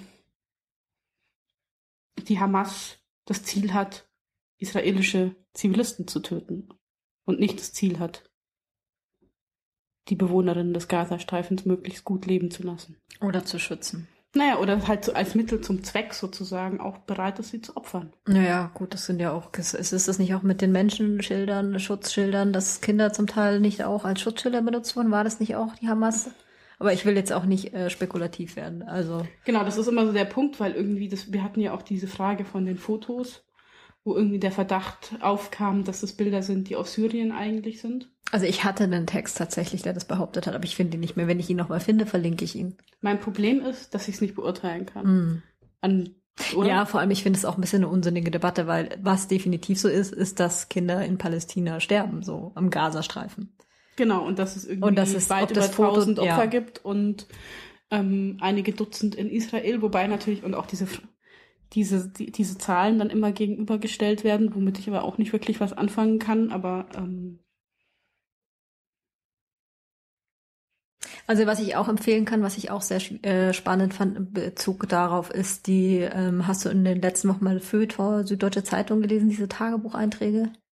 nee, die habe ich nicht gelesen. Ja, das ist eine, ähm, glaube ich weiß gar nicht, ob sie israelische oder ich glaube, vielleicht ist sie sogar emigrierte deutsche Schriftstellerin, die in Tel Aviv lebt. Mhm.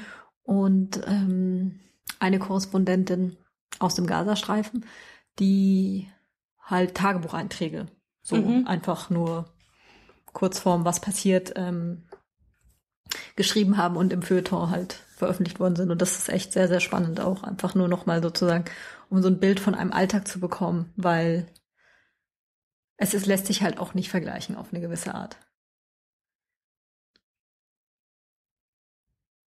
Ja. Magst du die Fragen? Ja, also, ähm, wir waren bei Amos O's. Mhm. Äh, und wie gesagt, er nimmt die Fragen vorweg und die erste Frage, die er stellt, also er wird interviewt und er stellt die ersten Fragen. Was würden Sie tun, wenn sich Ihr Nachbar auf dem Balkon gegenüber seinen kleinen Jungen auf den Schoß setzte und dann begänne, mit einem Maschinengewehr in Ihr Kinderzimmer zu feuern? Und die zweite Frage. Was würden Sie tun, wenn Ihr Nachbar gegenüber einen Tunnel von seinem Kinderzimmer in Ihr Kinderzimmer grübe, um Ihr Haus in die Luft zu jagen oder Ihre Familie zu entführen?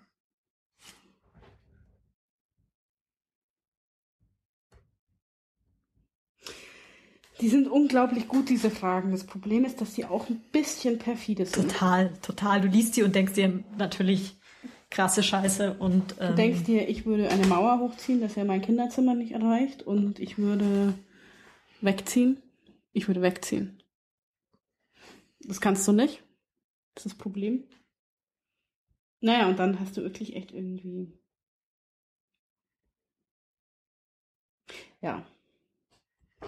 Genau, also ich glaube, der Punkt ist, oder meine Haltung oder meine Positionierung ist, ich, ähm, ich finde, dass es zwar nicht, also es ist, also ich glaube, ich glaube, dass gerade die Situation ist, dass ähm, die Hamas nur gewinnen kann, mhm. weil sie von jedem toten Palästinenser oder auch von jedem jeder toten Palästinenserin ähm, sie sozusagen einen medialen Gewinn haben Mhm. ähm, und die israelische Regierung gleichzeitig nur verlieren kann. Und gleichzeitig ähm, glaube ich, dass es eigentlich, also äh, irgendwie, also ich finde, es gibt eine gewisse Berechtigung, möglicherweise, Was für was? zu einer Selbstverteidigung, was zum Beispiel diese Tunnels angeht. Ja, dieses Tunnelsystem ist schon krass. Auf der anderen Seite kann ich, da- das ist dann der Punkt, wo ich wirklich auf einen Boden gerate, der schwankt, Mhm. weil ähm, ich finde es total plausibel, dieses Tunnelsystem kaputt machen zu wollen. Mhm. Weil das hast du da mal äh, Videos der angeguckt, das Mhm. ist ja total krass. Also es ist ja wirklich sehr äh, weit verzweigt und ähm, eigentlich so ein bisschen, hm. Es wird immer wieder mit Vietnam verglichen, was ich auch total Quatsch finde. Aber Mhm. ich meine, es ist natürlich trotzdem so, dass du so eine gewisse Asymmetrie da drin schon hast und ähm, ähm, es ist halt un ein unsichtbares äh, System, das eigentlich deinen Staat im wahrsten Sinne des Wortes untergräbt. Mhm. Und insofern kann ich das sehr gut nachvollziehen, dass man dieses Tunnelsystem nicht haben will. Genau, und gleichzeitig ist es irgendwie schon auch so, dass das sozusagen der Punkt ist, wo ich ähm, also wo ich nicht, also ich könnte gerade nicht auf die Straße gehen, also zumindest nicht, ähm, außer mit einer Lichterkette, die sich irgendwie heile, heile Gänschen Frieden wünscht, so. Mhm. Ähm, und dann finde ich, ist man halt ganz schnell wieder an diesem Antisemitismus, wo ich irgendwie weiß, okay, da habe ich das Gefühl, ich kenne mich aus und ich weiß, was scheiße ist. Ja, genau. Also das meinte ich eben auch damit, weil Mhm. wenn ich jetzt sage, äh, ich verstehe, dass man kein, dass man keinen Untergrund unter sich haben will, wo Leute rausploppen und Selbstmordattentäter oder Entführungen planen. Aber umgekehrt äh, ist es auch eine Referenz, die für eine, wie hat sich, ich glaube, Amos Oz sagt, irgendwie eine exzessive Mhm. militärische Mhm. ein exzessiver militärischer Schlag oder wie auch immer. Und da werde ich dann einfach äh, zögerlich, weil das ist, Naja, oder wenn du zum Beispiel diesen, hast du diese Auslandsreportagenbericht gesehen Mhm. über die entführten israelischen Jugendlichen, die ja quasi am Anfang dieser Eskalation Mhm, standen? ja, das weiß ich, ja. Aber ich habe die Auslandsreportage genau, nicht die gesehen. darüber berichtet, dass den sich israelischen Sicherheitsbehörden klar war, dass sie ermordet worden sind und Mhm. sie das sozusagen unter Verschluss genau, gehalten haben. ja, das habe ich Genau. noch mitbekommen. Ähm, und das finde ich wiederum was, wo ich dann wieder merke, okay, da gibt es irgendwie ganz viele Ebenen, die ich überhaupt nicht mehr Ja, ja, durchblicke genau. und Die auch schwierig sind. die auch schwierig sind. Und gleichzeitig kommt dann auch dazu, dass ich irgendwie nochmal finde, dass es irgendwie eine Ebene, also wenn wir jetzt nochmal zu diesen Demonstrationen kommen und zu der Frage, okay, der bürgerliche Antisemitismus, der ja gar nicht so sehr in, in den Blick gerät, aber du hast jetzt tatsächlich die Jugendlichen, die islamischen Jugendlichen, ähm, von denen wir jetzt ja beispielsweise an der Gedenkstätte in Dachau auch immer mal wieder welche oder oft welche dabei sind. Klar, wenn du mit Schulklassen da was machst. Ähm, und ich finde, auch die haben Recht, erstmal in ihrer Position gehört zu werden, dass sie total sauer sind auf Israel mit dem Gefühl, dass ihre Toten nichts zählen. Mhm. Und das sozusagen, also dafür, da merke ich irgendwie, da habe ich ganz, also da habe ich, auf der einen Seite habe ich irgendwie so eine klare Haltung irgendwie und dieser Staat und das Existenzrecht, das darf alles überhaupt nicht angetastet werden und so. Und auf der anderen Seite ähm, gibt es da was, wo ich glaube, da braucht es eine Ebene des Zuhörens, die auch versteht, was eigen, also was der Punkt da drin ist. Und die ja auch eine Berechtigung hat, also sozusagen diese Wut darüber. Ja, oder das Beklagen von toten Mhm. Opfern. Ja. Schwierig, schwierig, schwierig. Naja, schwierig und ich finde dann gleichzeitig, und deswegen Amos Ost nochmal, Yes. der zu, ähm, naja, er hat ja, er hat letztlich nochmal, ähm, in diesem Interview formuliert er nochmal ähm, als einen Wunsch an die israelische Regierung auf ähm, Mahmoud Abbas zuzugehen und ähm, sozusagen eine Zwei-Staaten-Lösung voranzutreiben, zu akzeptieren, mit Jerusalem als Hauptstadt sowohl für den palästinensischen Staat als auch für den israelischen Staat ähm, und die Siedlungen zurückzubauen im Westjordanland und ähm, sozusagen sowas wie einen von Israel, aber auch weltweit unterstützten Aufbau eines palästinensischen Staates im Westjordanland. Ähm, als den Schritt, den es jetzt eigentlich braucht, um dann sozusagen in einem zweiten Schritt sich auch nochmal den Gazastreifen irgendwie anzugucken, auch in der Hoffnung, dass die ähm, Bevölkerung dort sozusagen auch nochmal sich gegen die Hamas irgendwie erhebt oder weiß ich jetzt nicht. Ist ja auch so. Also ist ja auch so, dass es da durchaus ähm, Kräfte gibt, die äh, absolut gegen die Hamas eingestellt sind. Aber ich meine, ich habe das gestern in der Diskussion auch äh, gehabt, dass es ist ja ein Kriegszustand und in einem Kriegszustand sozusagen äh, die eigene Regierung abzuwählen oder äh, demokratische Bewegungen zu fördern und da politisch aktiv zu werden, ist halt einfach wahnsinnig schwierig. Also es ist im Grunde genommen fa- fast unmöglich. Ja, Also akut, wenn du jeden Tag irgendwie bedroht bist um dein Leben, dann dauert es halt dementsprechend länger. Genau, und deswegen halt sozusagen jetzt so schnell wie möglich im Westjordanland tatsächlich eine Zwei-Staaten-Lösung. Das finde ich schon, also ich finde, es hat einen gewissen ähm, Reiz. Ja, klar. Aber die Hamas will das ja nicht. Nö, aber die Hamas ist ja im Westjordanland hat sie ja nicht das Sagen. Das stimmt. Deswegen wäre das sozusagen, also sozusagen zwei Wege zu gehen und Hm. ähm, auch die Siedlungen zurückzunehmen. Ich meine, das ist natürlich das Problem, dass das Risiko, dass es in Israel clasht, auch nicht ganz gering ist, aber hm. Verzweiflung.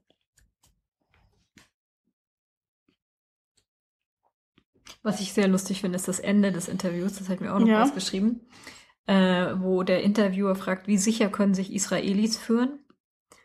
Fühlen, Entschuldigung. Mhm. Und äh, Oos sagt, wie sicher können sich Juden auf diesem Planeten fühlen? Ich denke nicht an die vergangenen 20 oder 50 Jahre, sondern an die vergangenen 2000 Jahre. Aber ich werde Ihnen sagen, was meine Hoffnung und mein Gebet für die Zukunft von Israel ist. Ich würde Israel gern für alle Zeiten von den Titelseiten der Zeitungen weltweit verschwinden sehen und möchte statt, stattdessen sehen, wie es, ich weiß nicht, ob er das wirklich so gesagt hat, aber wie es Siedlungen in den Literatur, Kunst, Musik und Architekturbeilagen erobert, besetzt und baut. Das ist mein Traum für die Zukunft. Ja, das ist toll. Finde ich total schön. Mhm.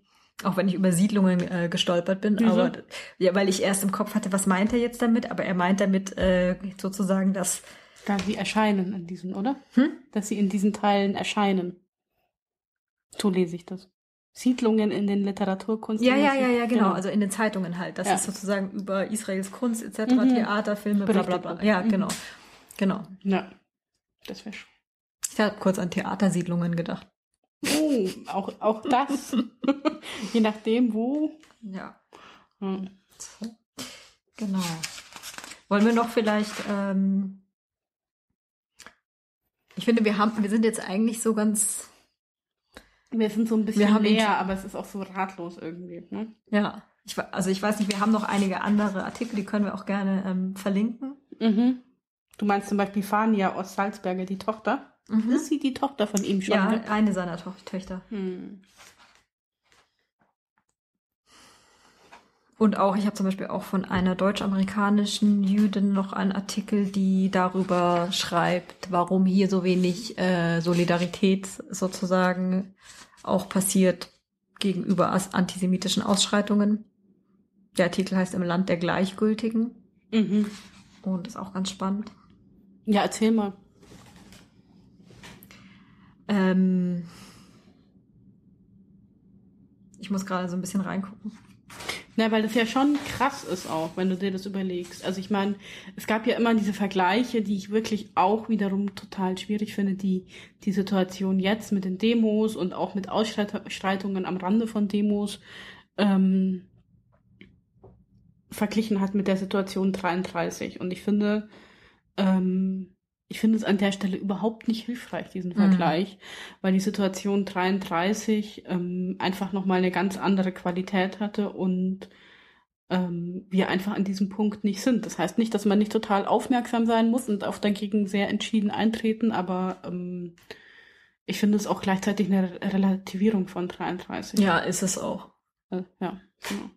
Aber warum sind wir gleichgültig? Ähm, also sie schreibt eben, was wir am Anfang des Podcasts auch hatten, dass es eben daran sich zeigt, dass diese Denk- und Gefühlsstruktur, äh, Quatsch, dass die, die dass die abendländische Denk- und Gefühlsstrukturen eigentlich Antisemitismus verankert hat. So. Mhm. Und äh, dass es eben nicht nur darum geht, ähm, keine Ahnung, die letzten 50 Jahre Aufklärungsarbeit, die man ja auch in Frage ste äh, stellen kann, äh, vor Augen zu haben, sondern halt 9900 Jahre judäophober Kultur. Ah, das kannte ich auch noch nicht, das Wort. Äh, genau, dass die dem gegenübersteht sozusagen und äh, Was für ein blödes Wort. Oh, Mhm, Entschuldigung. Total. Und sie zitiert dann eine Wissenschaftlerin, Schwarz-Friesel heißt die, äh, die hat ganz viele Briefe von Rechtsanwälten und Ärzten äh, und so weiter halt äh, veröffentlicht hat, die halt angefüllt sind mit an- antijüdischen Stereotypen. Und ähm, sich gleichzeitig aber nicht als Antisemiten, Antisemite, Antisemiten sehen. Und also im Grunde genommen ist es, glaube ich, so ein Austausch zwischen ihren amerikanischen Freundinnen und hier, die sagen, wenn sie hier sind, fühlen sie sich eigentlich immer ganz wohl und dass das doch eigentlich ganz cool ist und so. Und was denn jetzt diese Ausschreitungen wären und äh, ob sie sich nicht total bedroht fühlt und wo denn die Solidarität von den Leuten ist, die mitbekommen, dass da auch Angstwellen sozusagen, dass da Angstwellen entstehen.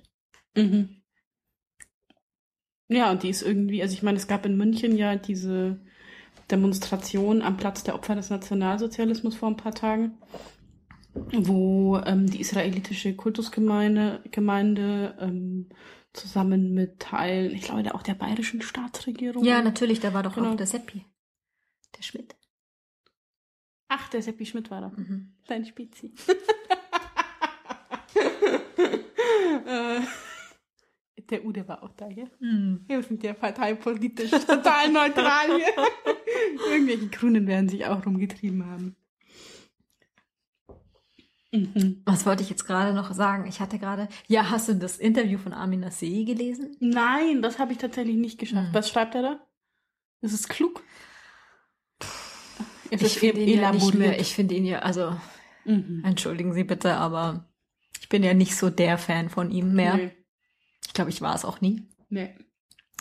Er schreibt so, da bin ich echt, äh, ich muss gucken, ob ich das Zitat noch habe. Wir ver ver ver verwickeln das auch, ist auch verlinken genannt. Mhm.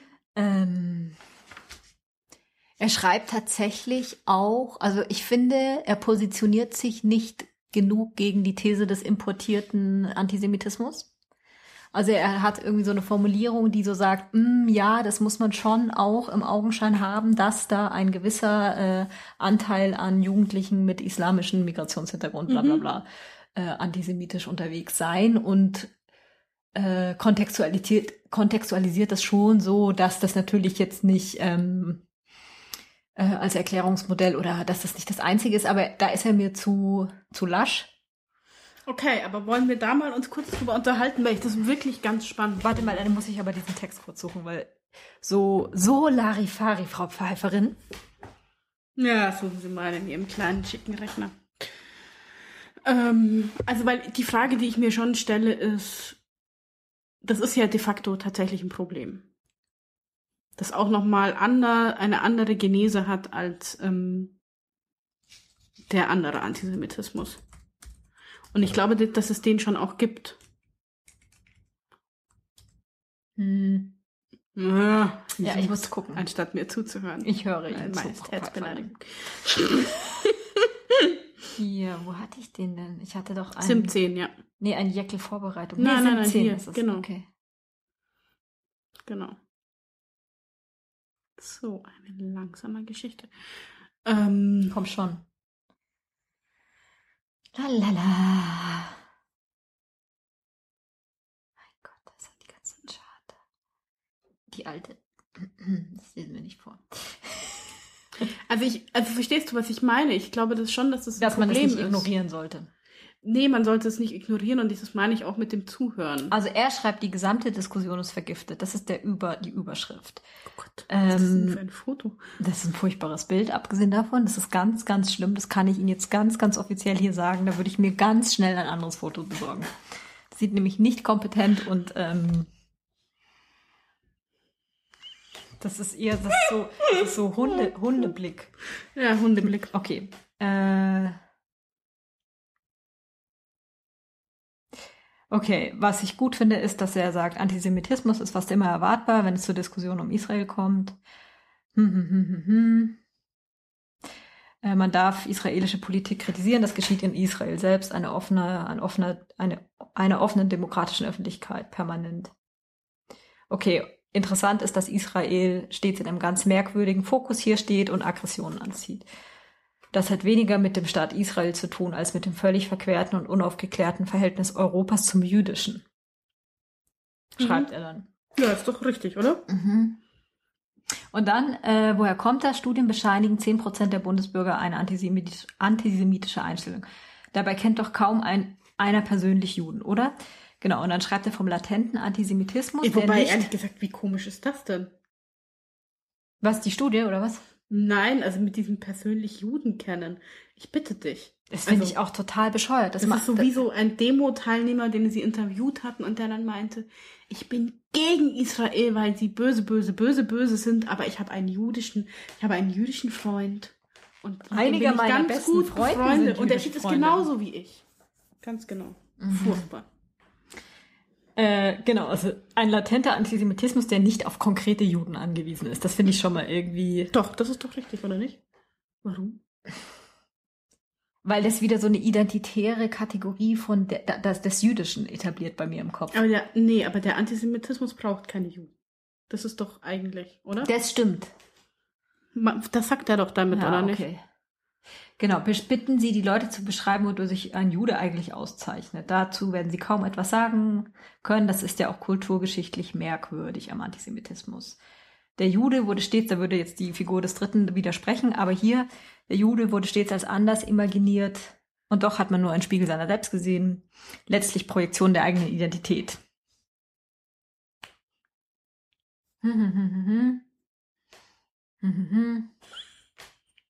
Ich suche gerade diese, ein, diese eine Stelle. Und sie las das ganze Interview. Ja, Interview vor allem vor. in dieser großartigen Vorlesestimme, die man nicht versteht. Du meinst das? hm, Ja, ja, und auch dieses ganz kurze Satzabhackerei. Okay, okay. Das ist ein Widerspruch. Aber ich kann, liebe Ah. Zuhörerinnen und Zuhörer, ich kann Genau. Ihnen berichten, Frau Jeckel sitzt zusammengebracht. Zusammen was? So, Klappe, Frau Pfeiffer. Ich bin da, wo ich hin wollte. Ihr Ball Her befindet sich nach wie vor, in meinem Hohlkreuz. aber sie sitzt nicht gerade. Also, äh, Bundespräsident Joachim Gauck spricht von einem importierten Antisemitismus, beschreibt das das Phänomen zutreffend. Und dann sagt er, das ist keine Frage. Man darf ihn nicht unterschätzen, aber auch nicht überschätzen. Er ist vielfach Ausdruck der Ratlosigkeit gegenüber des Krieges. Und es wäre eine Überreaktion zu behaupten, es wäre ein reines Importprodukt. Und was mich fassungslos macht, schreibt er dann noch, ist die Koalition zwischen Linken etc. bla bla bla. Mhm. Und ich finde, das ist zu wenig, was er da schreibt. Echt? Okay, wieso? Weil wir am Anfang dieses Podcasts die These von dem Konti der Kontinuität des Antisemitismus hatten. Und die würde jetzt einem Soziologieprofessor da ja durchaus auch ganz gut zu Gesicht stehen. Naja, oder was er vielleicht sagen müsste, wäre, du hast schon, ja, du hast schon recht. Also, ich finde, eigentlich trifft es das schon ganz gut, aber es ist zu, zu wenig. Ja, Das sagst du genau, ja, weil ich finde, dass es ne, nämlich ähm, es redu also ich meine, auch wenn er es abgrenzt, es ist so, wie wenn du mit Leuten über Rassismus diskutierst und sie sagen, na ja, das ist ein individuelles Phänomen von ein paar Idioten. Ja.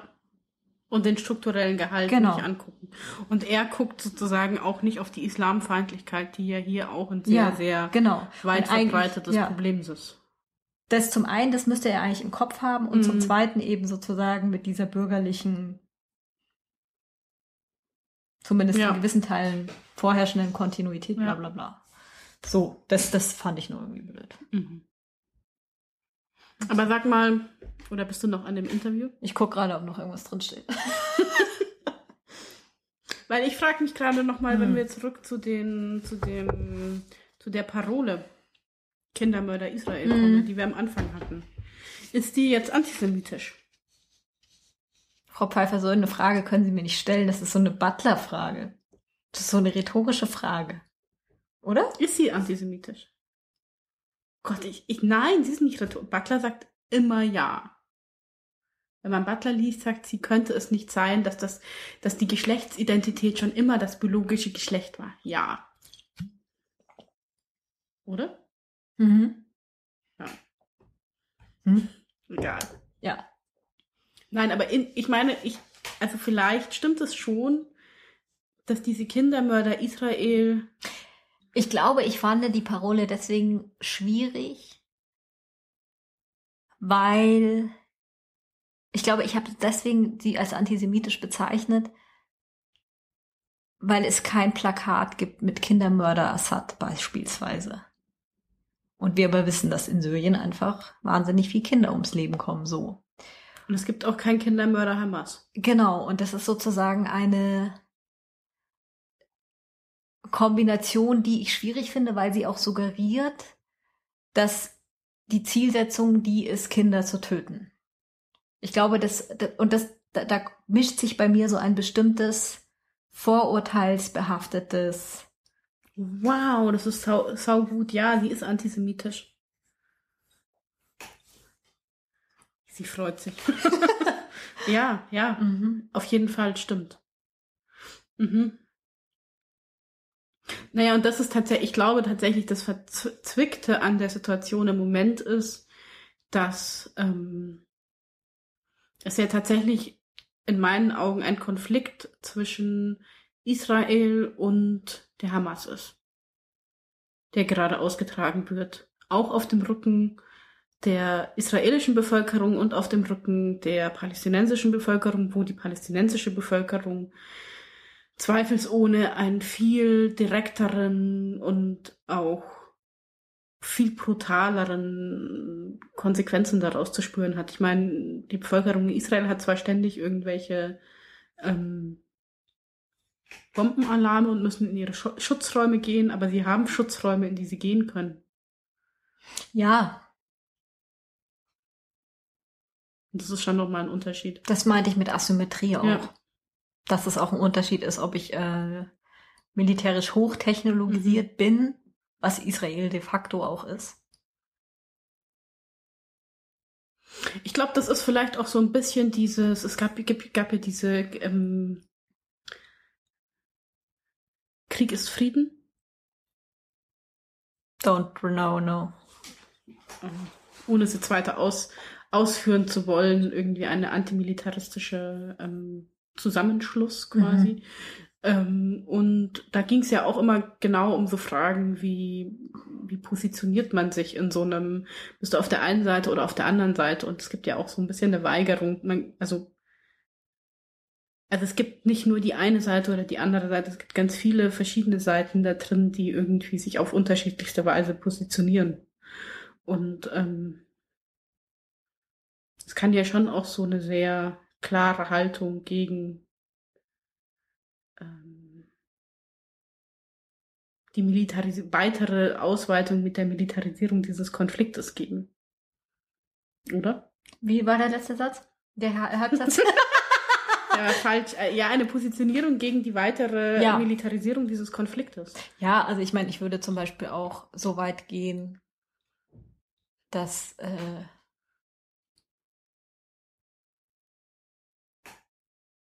keine Ahnung, dass die Siedlungspolitik, ähm, dass, dass man da Sachen verändern müsste. Ja, auf jeden Fall. Und ähm, was ich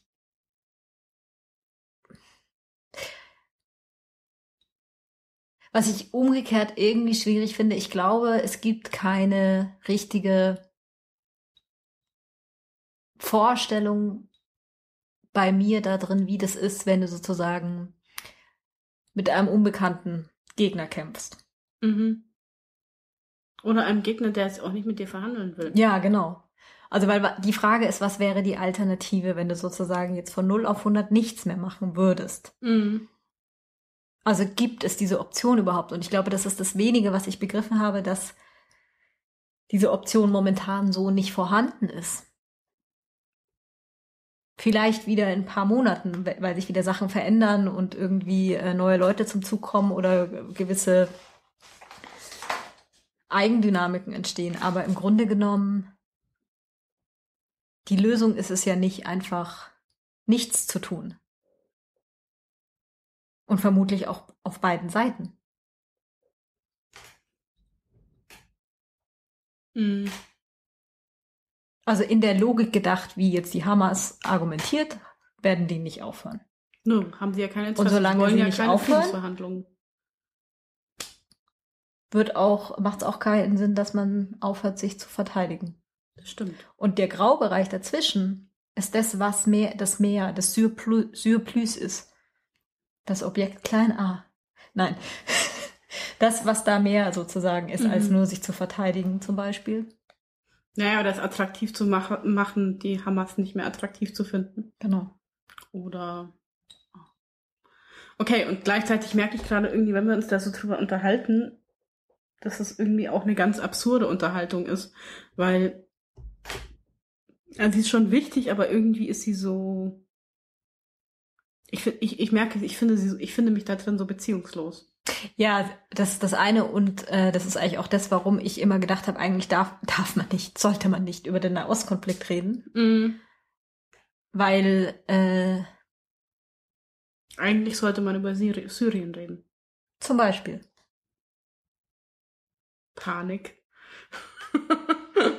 ja. ja, oder irgendwie, keine Ahnung, ja. Oder mit anderen Leuten. Also das ist auch, glaube ich, genau das. Wir sind repräsentativ für das, was bei bestimmten Demos äh, passiert, ähm, auch in diesem Podcast ein Stück weit verschwommen gegangen. Verstehst du, was ich Nee, meine? Repräsentativ verschwommen gegangen. Ah. Naja, dass wir sozusagen auch, eigentlich wollten wir über Antisemitismus reden. Wir haben gemerkt, es macht Sinn, auch Bezug zu nehmen zum Nahostkonflikt, Mhm. weil das der Bezug ist, der auch auf der Straße ist und weil das einfach auch, ähm, wenn wir nicht darüber gesprochen hätten, Es wäre komisch gewesen. es wäre komisch gewesen. Mhm. Und gleichzeitig kommst du da einfach in ein Territorium, wo, ähm, wo es auch ein bisschen verschwimmt. mhm. Vom Wissen, von der Haltung her. Ja. Ich finde, wir sind eigentlich ziemlich am Ende angekommen, oder? Mhm.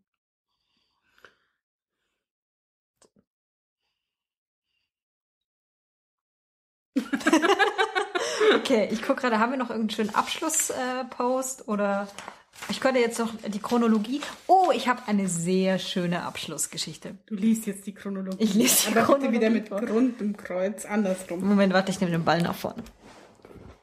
Bla bla bla bla. Nee, ähm, es gibt einen ganz tollen Film, finde ich.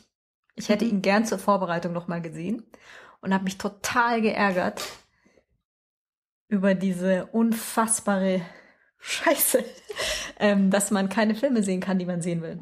Gelobtes Land, The Promise, erinnerst du dich, Frau Pfeiffer? Oh ja. Genau, also ihr werdet, ich werde euch diesen Film empfehlen und ihr könnt ihn euch momentan nur legal auf Amazon als DVD kaufen. Und das ist ja extrem teuer. Wenn ihr ihn kauft, oh, das wäre ein schönes Geschenk. ich wünsche mir diese DVD. ähm, ja, genau.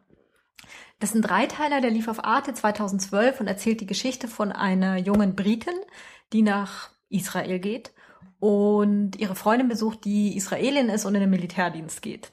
Und sie findet das Tagebuch ihres Großvaters, der äh, zur Zeit der britischen Besatzung in Israel war. Mhm. Und dann fängt sie an, dieses Tagebuch zu lesen. Also hat man den einen Strang von, äh, wie ist Israel gegründet worden, etc. Den anderen Strang ist sie aktuell in Israel. Und der dritte Strang ist, dass sie anfängt, ich glaube, sie lernt einen Palästinenser kennen oder irgendwie Mhm. so und pilgert doch dann auch zum Gazastreifen. Und es ist wirklich, also es ist ein wirklich komplexer, wenn auch fiktiv gut recherchierter Film. Ja, man hat tatsächlich das Gefühl, da kommen viele Seiten drin vor und der Film erschöpft sich nicht in einer irgendwie gearteten Einseitigkeit, sondern der, was er macht, er macht es immer komplexer. Mhm, genau. Den hätte ich echt gern nochmal eigentlich Mhm. mir angeguckt, aber no chance. Ärgerlich. Genau, also wenn ihr dieses Filmes habhaft wer- werdet, Guckt ihn. Winter is coming, schaut ihn euch an. Ja, Winter is coming. ist auch bitte keine Voraussage für unser nächsten Podcast. Du oder? schaust keine Game of Thrones, gell? Nee, ich finde das so scheiße. Darüber unterhalten wir uns dann das nächste Mal. Warum erzähl mir den Kontext? Der Kontext ist, dass äh, der, das geflügelte Wort ist Winter is coming. Okay, warum? Weiß ich nicht, weil da halt irgendwie. Weil immer Winter is coming ist. Ja, die haben halt, die haben halt auch nicht so Jahreszeiten, sondern der Winter, wenn der kommt, ist dann halt zehn Jahre Ah, lang ich kann das nicht schauen, es regt mich so auf. Entschuldigt bitte. Ja, haben wir schon einen Ausblick auf ein nächstes Thema? Nee, oder? Feminismus? Wir könnt, ich will ja, ich habe ja eigentlich Lust auf einen Wirtschaftspodcast. Mhm. Oh ja, Mhm. das wird sehr, sehr arbeitsintensiv. Ja. Genau. Dann könnt ihr wieder einschicken, äh, einschalten, wenn es wieder geht, um Halbwahrheiten und simuliertes Wissen von Sarah und Julia. Tschüss. Tschüss.